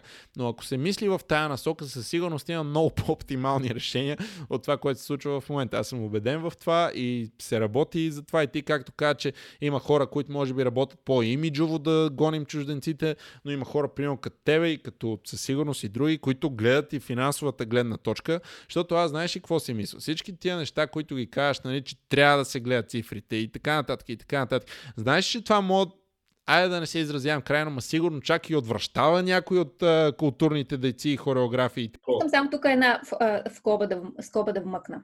Защо казвам, че трябва да се гледат цифрите? Първо, защото е така, аз да вмъкна. Dance Station е, Dance Station е една организация, която е създадена с следната основна цел, която никога не е изказана, но тя е тази. За да мога да си позволя да правя култура, културен продукт на качествено ниво, аз трябва да имам елементите за това. Тоест, аз трябва да имам залите, където да тренират хората и да създават този продукт, където да творят, да тренират и да се сглобяват нещата, т.е. пространството, което е за а, репетиции. А, трябва да имам хората за това, т.е. да направя едно място, което е достатъчно привлекателно за хора, които са на добро професионално танцово ниво и които имат желание да растат и да а, се развиват. Аз да мога да им помогна дори финансово за това, ако те имат нужда от това или с цялата подкрепа, която мога да дам, за да може да се случи това нещо. И в крайна сметка да имам а, рекламния потенциал да може този продукт, като се създаде, да стигне до а, таргет групата, потребителя, който на мен ни трябва, който да върне обратно парички, така че това нещо да се захрани в хазната, за да имам възможност да правя следващия културен танцов продукт. А, заради това се налага тая бизнес страна на нещата и заради това тая машина трябва да работи по този начин. И а, нали, на мен винаги е било много странно как дори хората, които са вътре в културата, не само хората, които са потребителите и консуматорите на тази култура, като им кажеш, че културата е, е нещо, което може да се развива като бизнес, като а, юридическо лице, което да е ООД, ЕОД или нещо такова с а, цел печалба, и те почват едва ли не нали, да разсъждават, ма как е възможно. Тоест в тяхната глава един човек на културата трябва да легне на, на площада, да сложи една шапка отпред и общо взето, а, даже и без шапка по някой път. Тоест трябва да отида на центъра и да дава изкуството си for free, просто защото изкуството трябва да се асоциира с нещо, което се прави за възвишена цел. И в никакъв случай за нещо друго. Тоест тия хора общо взето трябва да фотосинтезират и нещата, които се случват а, като културен продукт, трябва да се случват по някакси е така от само себе си. Нали, като те модерните тиктоци и така нататък. Тоест, загасваш лампата, включваш и всичко се е случило. Нали всички хора, които работят и творят в това цялото нещо ежедневно, се опитваме да го поддържаме живо, за да можем да имаме възможност, когато то в един момент се задържи в водата, да не потъва, да няма вълнение, да е достатъчно голямо, че може да издържа бурите, да може да почне да прави един културен танцов продукт на качествено ниво, да подава ръка на други хора, които искат да се развиват в а, тази сфера и да може да продължи да съществува по този начин. Тоест, това да е един пристан за всички, които искат по някакъв начин да се развиват в танцовото изкуство, било то като а, хореографи, било то като преподаватели на деца, на възрастни, на аматьори, на професионалисти, да създава качествен културен танцов продукт, той да излиза, да го виждат хората, а не да е за аудитория от 20 човека и така нататък, и така нататък, и така нататък. Това няма как да се случи, ако не обръщаш внимание на цифрите. Така е. И аз сега, защото, нали, задълба и аз тук сега ще питам нещо много конкретно, по същество, пък ти ще прецениш как да ми отговориш и дали. А, ако има хора, които случайно не са запознати и така нататък, ти вече каза достатъчно неща, че става въпрос за 9 зали, 80 преподавателя и така нататък и така нататък. Сега, пак в темата с всичките сметки, цифри и така нататък, Dance Station има зали в Националния дворец на културата, един от големите молове в София. Мисля, че в Пловдив също става въпрос за търговски център, нали така? Не, не, дом на, дом на културата е също така. Окей, okay, добре, за да не объркам, но айде конкретно най- най-елементарният пример да дадем с а, Националния дворец на културата и а, шопинг центъра в София. Сега, тук найма не е 1000 лева на месец. Смисъл, нещата са нали, различни. Аз, примерно, знам да речеме колко е найма на зала едно на НДК, мога да си направя някакви такива нали, съпоставки. Но когато ти става въпрос и казваш нали, да накараш цифрите да заработят, което е неизбежно, а, някой ако си мисли, че става без това нещо, аз, аз бих оборил тази теза, много трудно би станало без това нещо, но а, Едно е да накараш някакси цифрите да заработят, когато се движиш в а, долната граница на 4 цифрените суми, като става въпрос за разходи и така нататък. Съвсем друго е да ги накараш да заработят, когато става въпрос за, примерно, може би 5 цифрени и така нататък за разходи. Нали? Сега, само благодарение на мащаб ли е възможно това нещо да съществува. С други думи, нали, стратегията е да, окей, ние обаче с тия централни места и така нататък, това ще е много по-привлекателно за много хора, които са концентрирани около този район, съответно ние ще ги таргетираме тях и те ще дойдат. Това ли е единственото нещо, което ви кара да нали, ти се изрази с термини като оцеляване, мини, минимум и така нататък? Как ги покривате тия неща реално? И айде, сега може би е малко по-различно. Как ги покривахте от началото? Как стана така, че все още Dance Station е бранд, ми не е фалирал? Можеш ли да го обясниш според теб? Това е съвкупност от много фактори, един от всички е късмет и това никога не трябва да се пренебрегва. Тук винаги има един фактор, който не можеш да го по някакъв начин не можеш да го опишеш в този бизнес план, който правиш, защото той просто е неописуем. Няма как да го предвижиш това нещо и това винаги е късмета. А, така че това трябва да си има предвид, че нещо може да действа в твоя помощ, което е невидимо и не можеш да го предвидиш, предвидиш но може в следващия момент да е тотално в обратна посока. Така че това винаги трябва да го имаш едно на ум.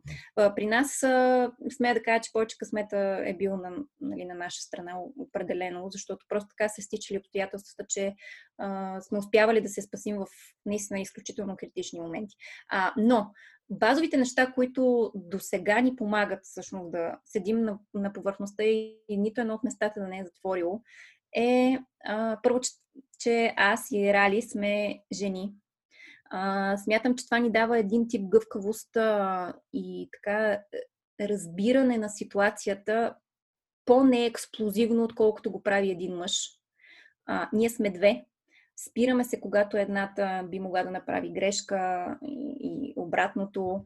А, общо взето се допълваме в а, концепциите си за нещата. Но аз и тя сме все още доста неопитни.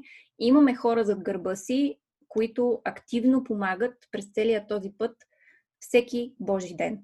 Това са хора, които абсолютно безрезервно са ни дали знания, помощ, подкрепа в различни области, правна, ноу-хау за правенето на бизнес, всичко дигитално, което излиза като лице на Dance Station и така нататък. Така че една базисна основа на това, което ние правим, са хората най-навърха на пирамидата, които ден и нощ действително дават всичко от себе си, защото без това не може. А, след това, това, че аз преди време получих един много добър съвет, който звучеше така. Не слагай всичките яйца в една кошница. Тоест, диверсифицирай риска. И а, причината НДК да се а, случи като локация, причината Пловдив да се случи като локация, е точно това. Ако бяхме заложили всичко само на една локация, примерно Paradise Center, това ще да е изключително глупаво от наша страна, защото не знаеш действително а, приходи върса с разходи, къде в крайна сметка ще се получат по-добре с течение на времето. А, условията навсякъде са различни, като разбира се в София е много по-тежко, отколкото в Пловдив. Така че а, ние бяхме длъжни да пробваме общо взето, макар че честно казано а, Рали не беше много за да се случва това, което направихме в а, Пловдив аз така я убедих в а, нуждата от едно такова място. И много се радвам, че го направих, защото действително в тези несигурни условия които, и времена, които, например, в момента се случват, ако нещата се сгромолясат драматично в а, София, например, където са много по-трудни условията за оцеляване, един Пловдив би могъл да бъде спасителната лодка на Ден Стейшн, докато не дойдат по-добри времена и нещата не се върнат отново към нормално случване на живота може би такова нещо ще дойде. Аз наистина се опитвам да бъда песимист, защото, за съжаление, до сега живота ме е научил, че по-добре да очакваш кофти нещата и да си окей okay с това и по някакъв начин да настроиш съзнанието си, да свикнеш с тази концепция и мисъл, без това да те събаря, отколкото да се надяваш безмислено, нали, че нещата ще бъдат въпреки всичко окей okay, и да не мислиш как ще бъдат точно окей. Okay. А, нали, той, как да кажа, мързалив оптимизъм не помага.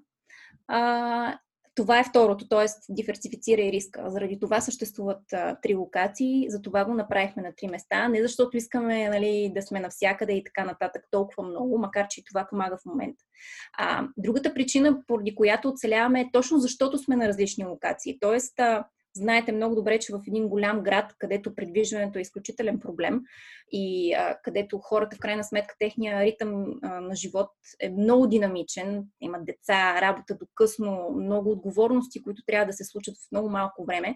В крайна сметка, хората са решили да обръщат време на себе си и да ходят на спорт или пък на групови занимания, примерно танци или нещо друго от този сорт, това трябва да им се случва много бързо и лесно. Тоест, ти трябва да си на локация, където много бързо и лесно да може хората да те намерят и, им, да им предоставиш услугата. Така че, наколкото повече локации си в един град, които сами по себе си образуват едни микрорайони, толкова по-добре. И аз всъщност осъзнавам, че откакто има НДК, всъщност локацията, в която се намира Dance Station Paradise и Dance Station НДК са действително микрорайони. Колкото и да е смешно, че това са само две спирки на, на метрото, всъщност това са различни хора, които посещават едното и другото място и те не искат да сменят едното за другото място. Тоест за тях две спирки на метрото са изключително много разстояние. И те не биха го изминали, защото по този начин биха нарушили комфорта си. Така че трябва да си на различни места, така че да осигуряваш на хората възможност бърз достъп до теб. Тоест, това е една от причините също така да бъдем, да се задържим защото просто даваме тази възможност на хората. Другата а, причина, и тя не е малка, е, че защото за нивото на танцови зали в България, ние мисля, че сме на най-високия слой от, а, от а, качество. А, първо ще засегна а, самата база действително сме така дали изключително много финансови вложения в това, общо взето залите да представляват на добро място за клиентите, да има относителен висок комфорт, когато говорим за танцова зала, т.е. базовите неща, които са нужни за едни групови занимания, ги има, т.е. високо качество вентилация и климатизация, осветление и всякакъв тип системи за сигурност, които биха могли да помогнат на човек в аварийна ситуация. Те съществуват. Пространствата са големи и високи, а, с относително много лесен достъп до тях, така че това е също според мен едно а, ключово едно, едно ключово нещо, поради което хората избират Dance Station и в крайна сметка ние сме толкова пълни. Така че за момента ние успяваме да пълним залите, което означава, че за хората това също е важно. Кога сме пускали а, анкети относно това какво оценяват в Dance Station спрямо други танцови училища, които са посещавали, защото аз винаги се сравнявам с а, моя си сектор конкретно първо и после раз, разширявам кръга, всъщност става ясно точно това, че понеже бизнеса на танцовите зали в България е а, силно финансово ограничен, нали, факта, че ние сме успели по някакъв начин да вкараме голямо количество капитал в базата, бива оценявано положително от клиентелата.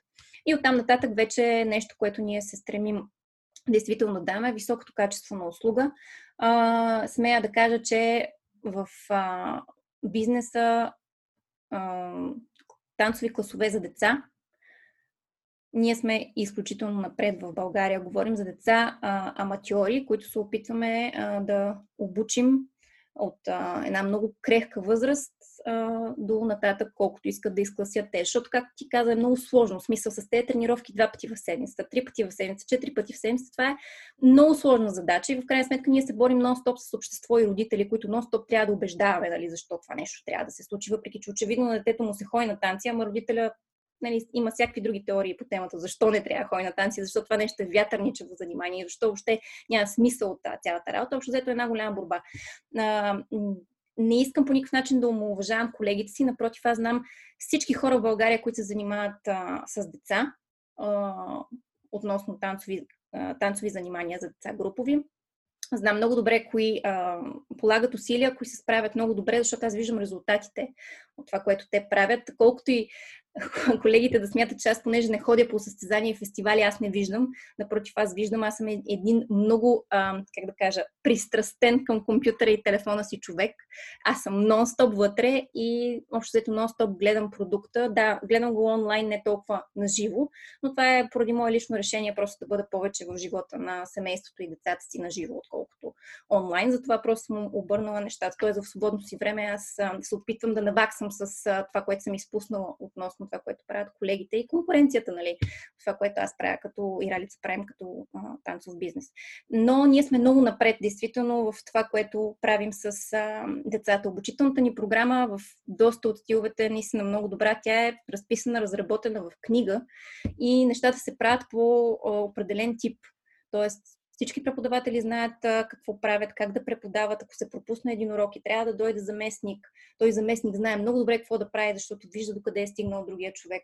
И тия неща са действително вече на едно друго ниво. Не се правят рандъмли, което наистина е важно, за да ти се случва бизнес. Защото когато правиш само ти обучаваш децата и го правиш само ти този бизнес и реално в твоята школа има само един стил танци, окей, това е лесно да се следи. Но когато става въпрос за нещо много голямо, действително тук вече трябва да обема на информацията, с която да работиш, трябва да бъде много добре описан на едно определено място и хората да знаят много добре какво правят. Тоест всички хора, които идват на ново да работят при нас и почват да се занимават с деца, те минават през едно обучение, за да могат да почнат да го правят това нещо. Сега за възрастните нещата са по-различни, защото там самата таргет група е по-различна. Там общо взето всеки стил танци търсим определен тип преподаватели, който да импонира по някакъв начин на това, което търсят а, клиентите, т.е. да си бъде...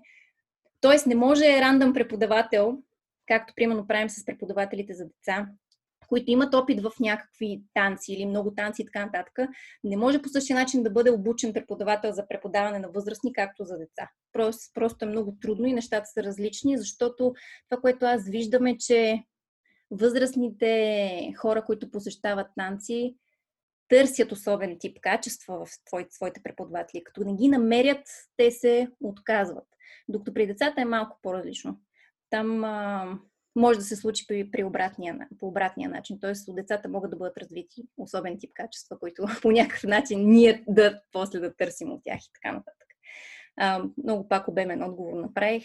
Не, не, това, това е доста добре. Е, сега губи се. То, ако има още издържали, които ни слушат вече толкова време, нали, предполагам, че ни а, следят.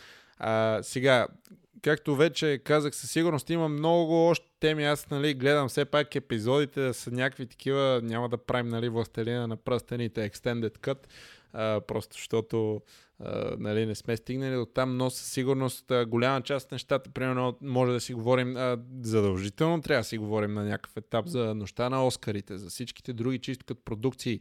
Много наскоро Dance Station посрещна петия си рожден ден в uh, uh, Music Jam, където стана едно, аз смея да твърда, доста, доста добро шоу. Uh, много сериозно. Има страшно много неща, които ще засегнем по един или друг начин. Uh, наскоро правихте една колаборация, която лично за мен много ми хареса, просто защото аз кеф именно тия неща. Никол Киркман дойде в България заедно с Голди от VS имаше го този момент. Uh, залата ви съответно в Парадай се премести на нова локация. Стана още по, аз би го казал, по приятна, по-готина и така нататък. Сега въпрос на гледна точка, нали, но предполагам, че и вие така го виждате. Да, абсолютно. А, така че има страшно много теми, които в един момент с теб, с Ралица, ще измислим как да ги изговорим още голяма част от тях.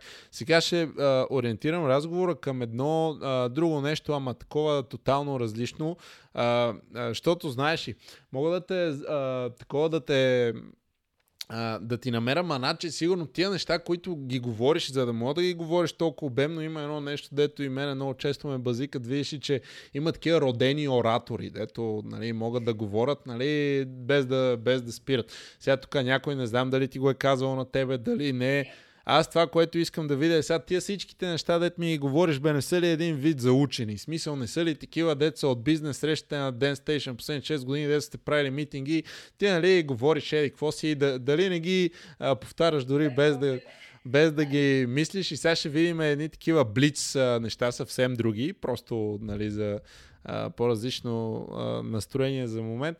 А, ако Ани Дончева не се занимаваше с танци изобщо и нищо свързано с танците в момента, с какво ще се занимава? най-вероятно щеше да бъде нещо, което да е свързано с ам, организация на събития.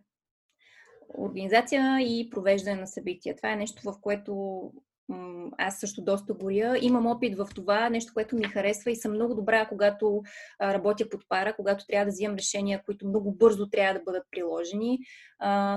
Наистина добра съм в организацията и менажиране на процеси и на групи от хора. Така че най-вероятно ще да бъде нещо такова. Аз имам и опит в това, така че. А и мъжа ми се занимава отчасти с това наполовина, така че най-вероятно ще да е това.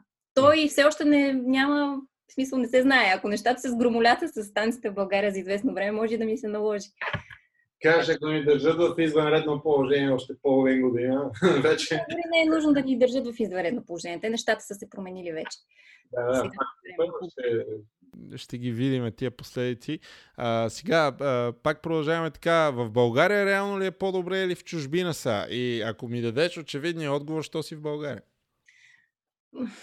Аз съм родолюбец. Ако, а, и то не е по този начин, дето нали, се опитват да го изкарат ВМРО, например, а, истински обичам а, не държавата си, а страната си. И свързана съм с енергията, която има тук и я обичам истински. Тоест, Истински се чувствам добре, когато стъпя на летище София и се връщам в страната си. Истински се чувствам добре, когато излезя, изляза от летище София и отивам за 10 дни максимум някъде. Иначе не се чувствам добре. И това беше една от причините, поради която всъщност аз се отказах от спортната си кариера, която може би щеше да ме заведе и в чужбина. Не можех да си представя живота си в чужбина. Смятам, че имам какво да дам тук и ще се боря до край. Надявам се този край да не дойде прекалено скоро. Когато... Защото това, което аз правя борба. В смисъл, ако някой си мисли, че седя и штракам с пръсти, не е така. Това е ежедневна борба и аз повечето от времето съм в, в, в из, депресивни процеси, чуденки какво да направя, емоционални ролър костери и така нататък. В смисъл, действително горя в това, което прави, действително не ми е все тая какво ще стане с нашия сектор и не ми е все тая какво се случва с хората на изкуството като цяло в страната. Защото смятам, че те са двигателя на едно общество. И смятам, че този двигател в момента изключително много страда и каквото мога аз да направя, каквото може Ралица да направи, затова ние ще посветим живота си да го направим. И смятам, че точно такива хора им трябва на нашата страна. Да се борят действително до край, въпреки всичко. Защото те нещата са така. Нали, ние не се справяме, защото ни е добре, ние се справяме, защото сме свикнали да се борим въпреки, въпреки всичко. И това, между другото, е едно от положителните неща, за които си говорихме, когато ти казах за спортните танци. Това е едно от нещата, които са ми дали спортните танци. Ние сме свикнали да се борим against the odds. Нон-стоп. Когато става въпрос за музиката, която е неизбежна част от ежедневието на всеки един танцор, дай ми пример за твоите любими жанрове, артисти, албуми, песни. Нямам такива, но имам определен тип музикални предпочитания, които обаче мога да обясня само по един начин, понеже аз съвсем съзнателно се отказах от това да бъда активен танцор и хореограф в името на семейството си, в името на това да имам време да съвместявам семейството си и работата си с Dance Station. Мъничкото мое пространство, което остана танцово в мен е менталното визуализиране на хореографии. Нали, всеки един човек, който е хореограф, знае за какво му говоря, чува музика и нещо тръгва в тебе и почва да работи. Ти можеш да караш дори колата и да си представяш хореографията. Е, как се случва това и до ден днешен не знам, но очевидно ние успяваме да се разцепим по този начин. Тоест, всяка една музика, която успява да провокира в мен а, творческото, е нещо, което харесвам. И тук няма жанрове. Не слушам, не слушам поп-фолк вече, защото сега тук не трябва да съм прекалено надута и, надута и да кажа, че една част от а, тинейджерството ми мина по масите в Бургас, когато бях се още състезател, така че нали, тук нещата трябва да се казват с истинските им имена. И аз съм имала тези периоди. Ам, не слушам и хард рок, и хаос. Всичко останало обаче от всички жанрове музика, което би могло да провокира в мен емоция, която да създаде хореография във въображението ми, е нещо, което слушам и бих харесала. Но не мога да го определя като определен жанр, определен изпълнител и определена музика. Такова нещо няма. Аз съм доста обемна. Слушам от а, а, мюзикали, от а, нали, самата зора на мюзикалите а, песни до съвсем модерните такива във всички жанрове, така че не мога да ти отговоря еднозначно. А, човек на филмите или на книгите си повече? И двете. И много сериозно на двете. Смисъл, аз съм човек, който безкрайно много обича да чете. Много малко време има за това напоследък в живота си. Ужасно много съжалявам за това нещо. А, и а, човек, който обожава да гледа филми, сериали и така нататък. Смисъл, за мен това са двете, двата ми любими начина за прекаране на свободното ми време. И сега няма как неизбежно топ 3 книги и топ 3 филми, значи. Това е много сложно нещо, смисъл има безкрайно много неща. Мога да ти кажа последната книга, която съм прочела и която а, безкрайно много ми харесва. Това е книгата на Боб Айгър, на Робърт Айгър, който е а, вече бившия CEO на Дисни. А, и целият, това е книга за целия му живот общо взето, от най-низкото стъпало, което е започнал работа до момента, до който вече знае, че трябва да се откаже и да отстъпи позицията на CEO на Disney International на някой друг. Той всъщност отстъпи, мисля, вече със сигурност миналата година март или април, вече не е CEO на Disney, но остана борд, борд мембър всъщност на, на борда. Това е последната книга, която съм прочела и това е нещо, което препоръчвам на всеки един човек, който иска да се занимава с какъвто и да е бизнес, който се занимава с какъвто и да е бизнес, който главното нещо в него е точно това организация на процеси и работа с различни групи от хора бих казала, много добре написана книга от човек, разбира той не е написал, но много добре е оформена книга от човек, който действително има какво да каже и не си го е спестил. Има неща, които смятам, че има цели пасажи, които биха могли да променят настройката на човек, когато го чете. Така че това е нещо, което препоръчвам. Uh, a Lifetime of...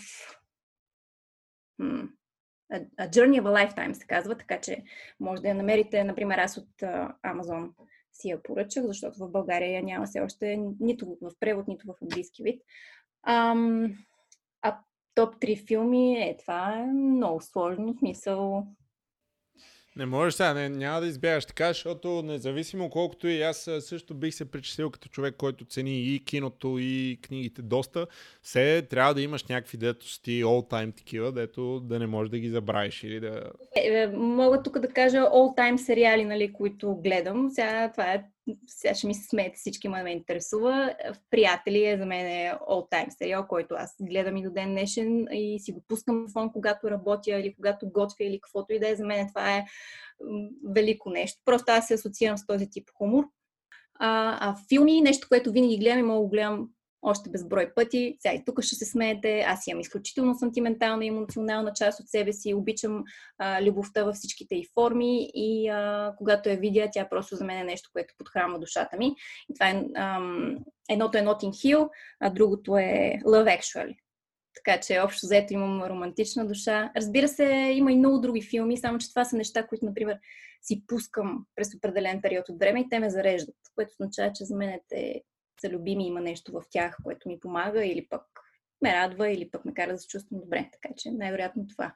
Някога имала ли си селебрити кръш, такава известна личност, която си била страшна фенка? Имам в момента, между другото. Аз, когато съм когато съм растяла, не съм имала никога такова нещо. Си да, падах си по Backstreet Boys и, а, и а, Spice Girls и така нататък, но никога не съм имала плакати в стаята си или нещо такова, може би само на Spice Girls, но това не е било кръж, просто съм ги харесвала и съм се асоциирала с тях по някакъв начин. А, но в момента имам селебрити кръж и това е Бруно Марс.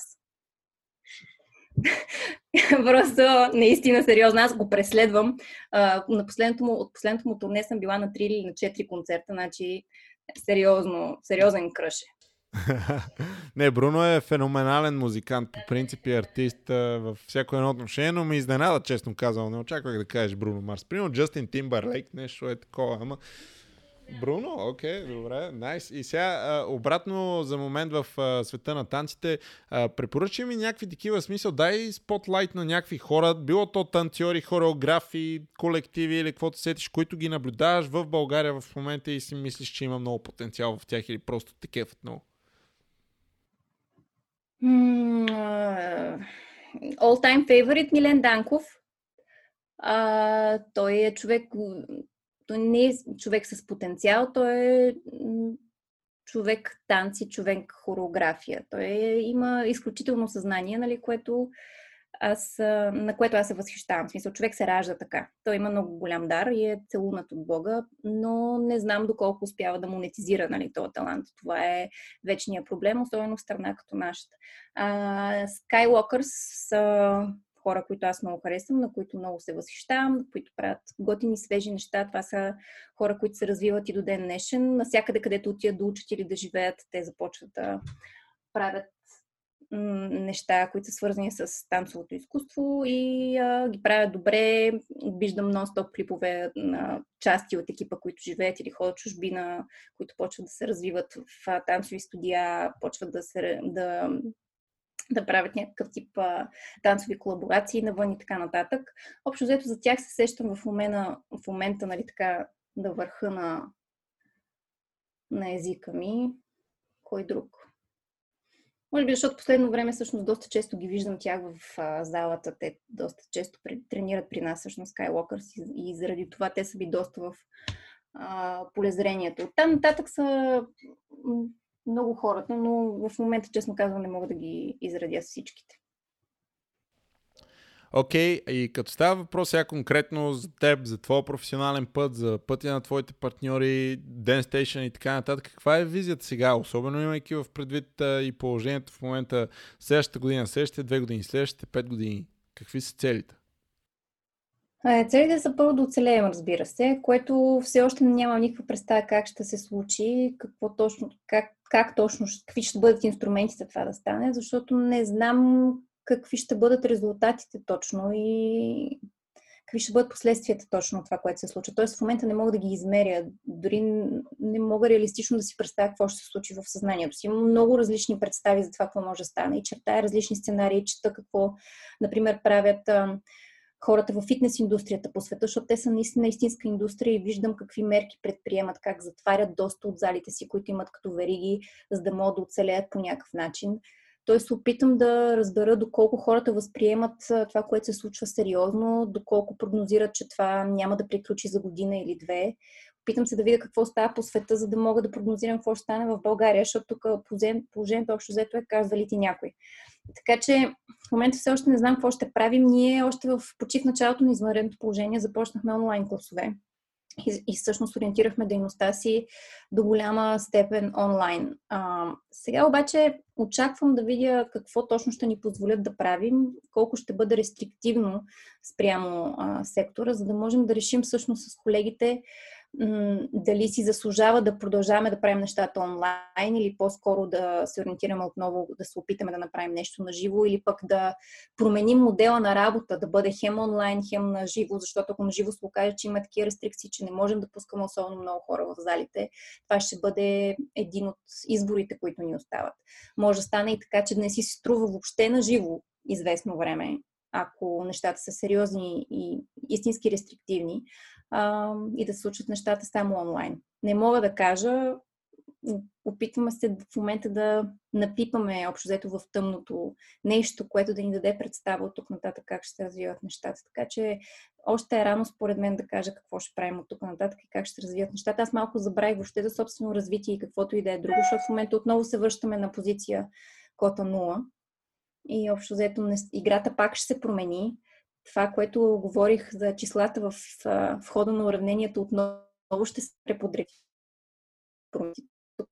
Много да ме къде а, е равновесието. Така че не знам. За съжаление, тук не мога да кажа нищо. Знам, че онлайн класовете ще бъдат една възможна опция. Доколко обаче тя ще бъде приложима а, в нашите условия, не знам.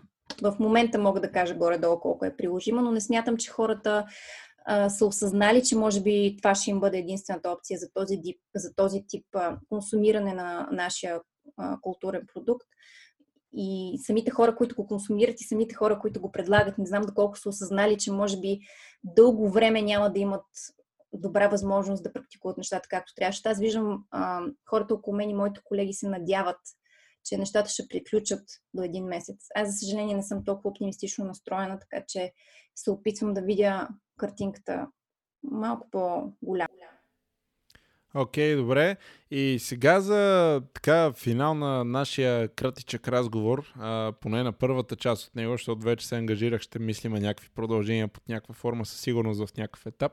А, ако има нещо, което сме си говорили или не сме си говорили, ей така ти е останало и искаш да кажеш на хората, които все още слушат и гледат специално за най-издръжливите, ей така в свободен текст нещо, сега си ти. А, не знам какво да кажа. А, всъщност, може би изглеждам тук един много сериозен и прагматичен и сух човек и така нататък, а всъщност не съм така. Също аз съм един изключително емоционален човек, много разхвърлян и неподреден от време на време.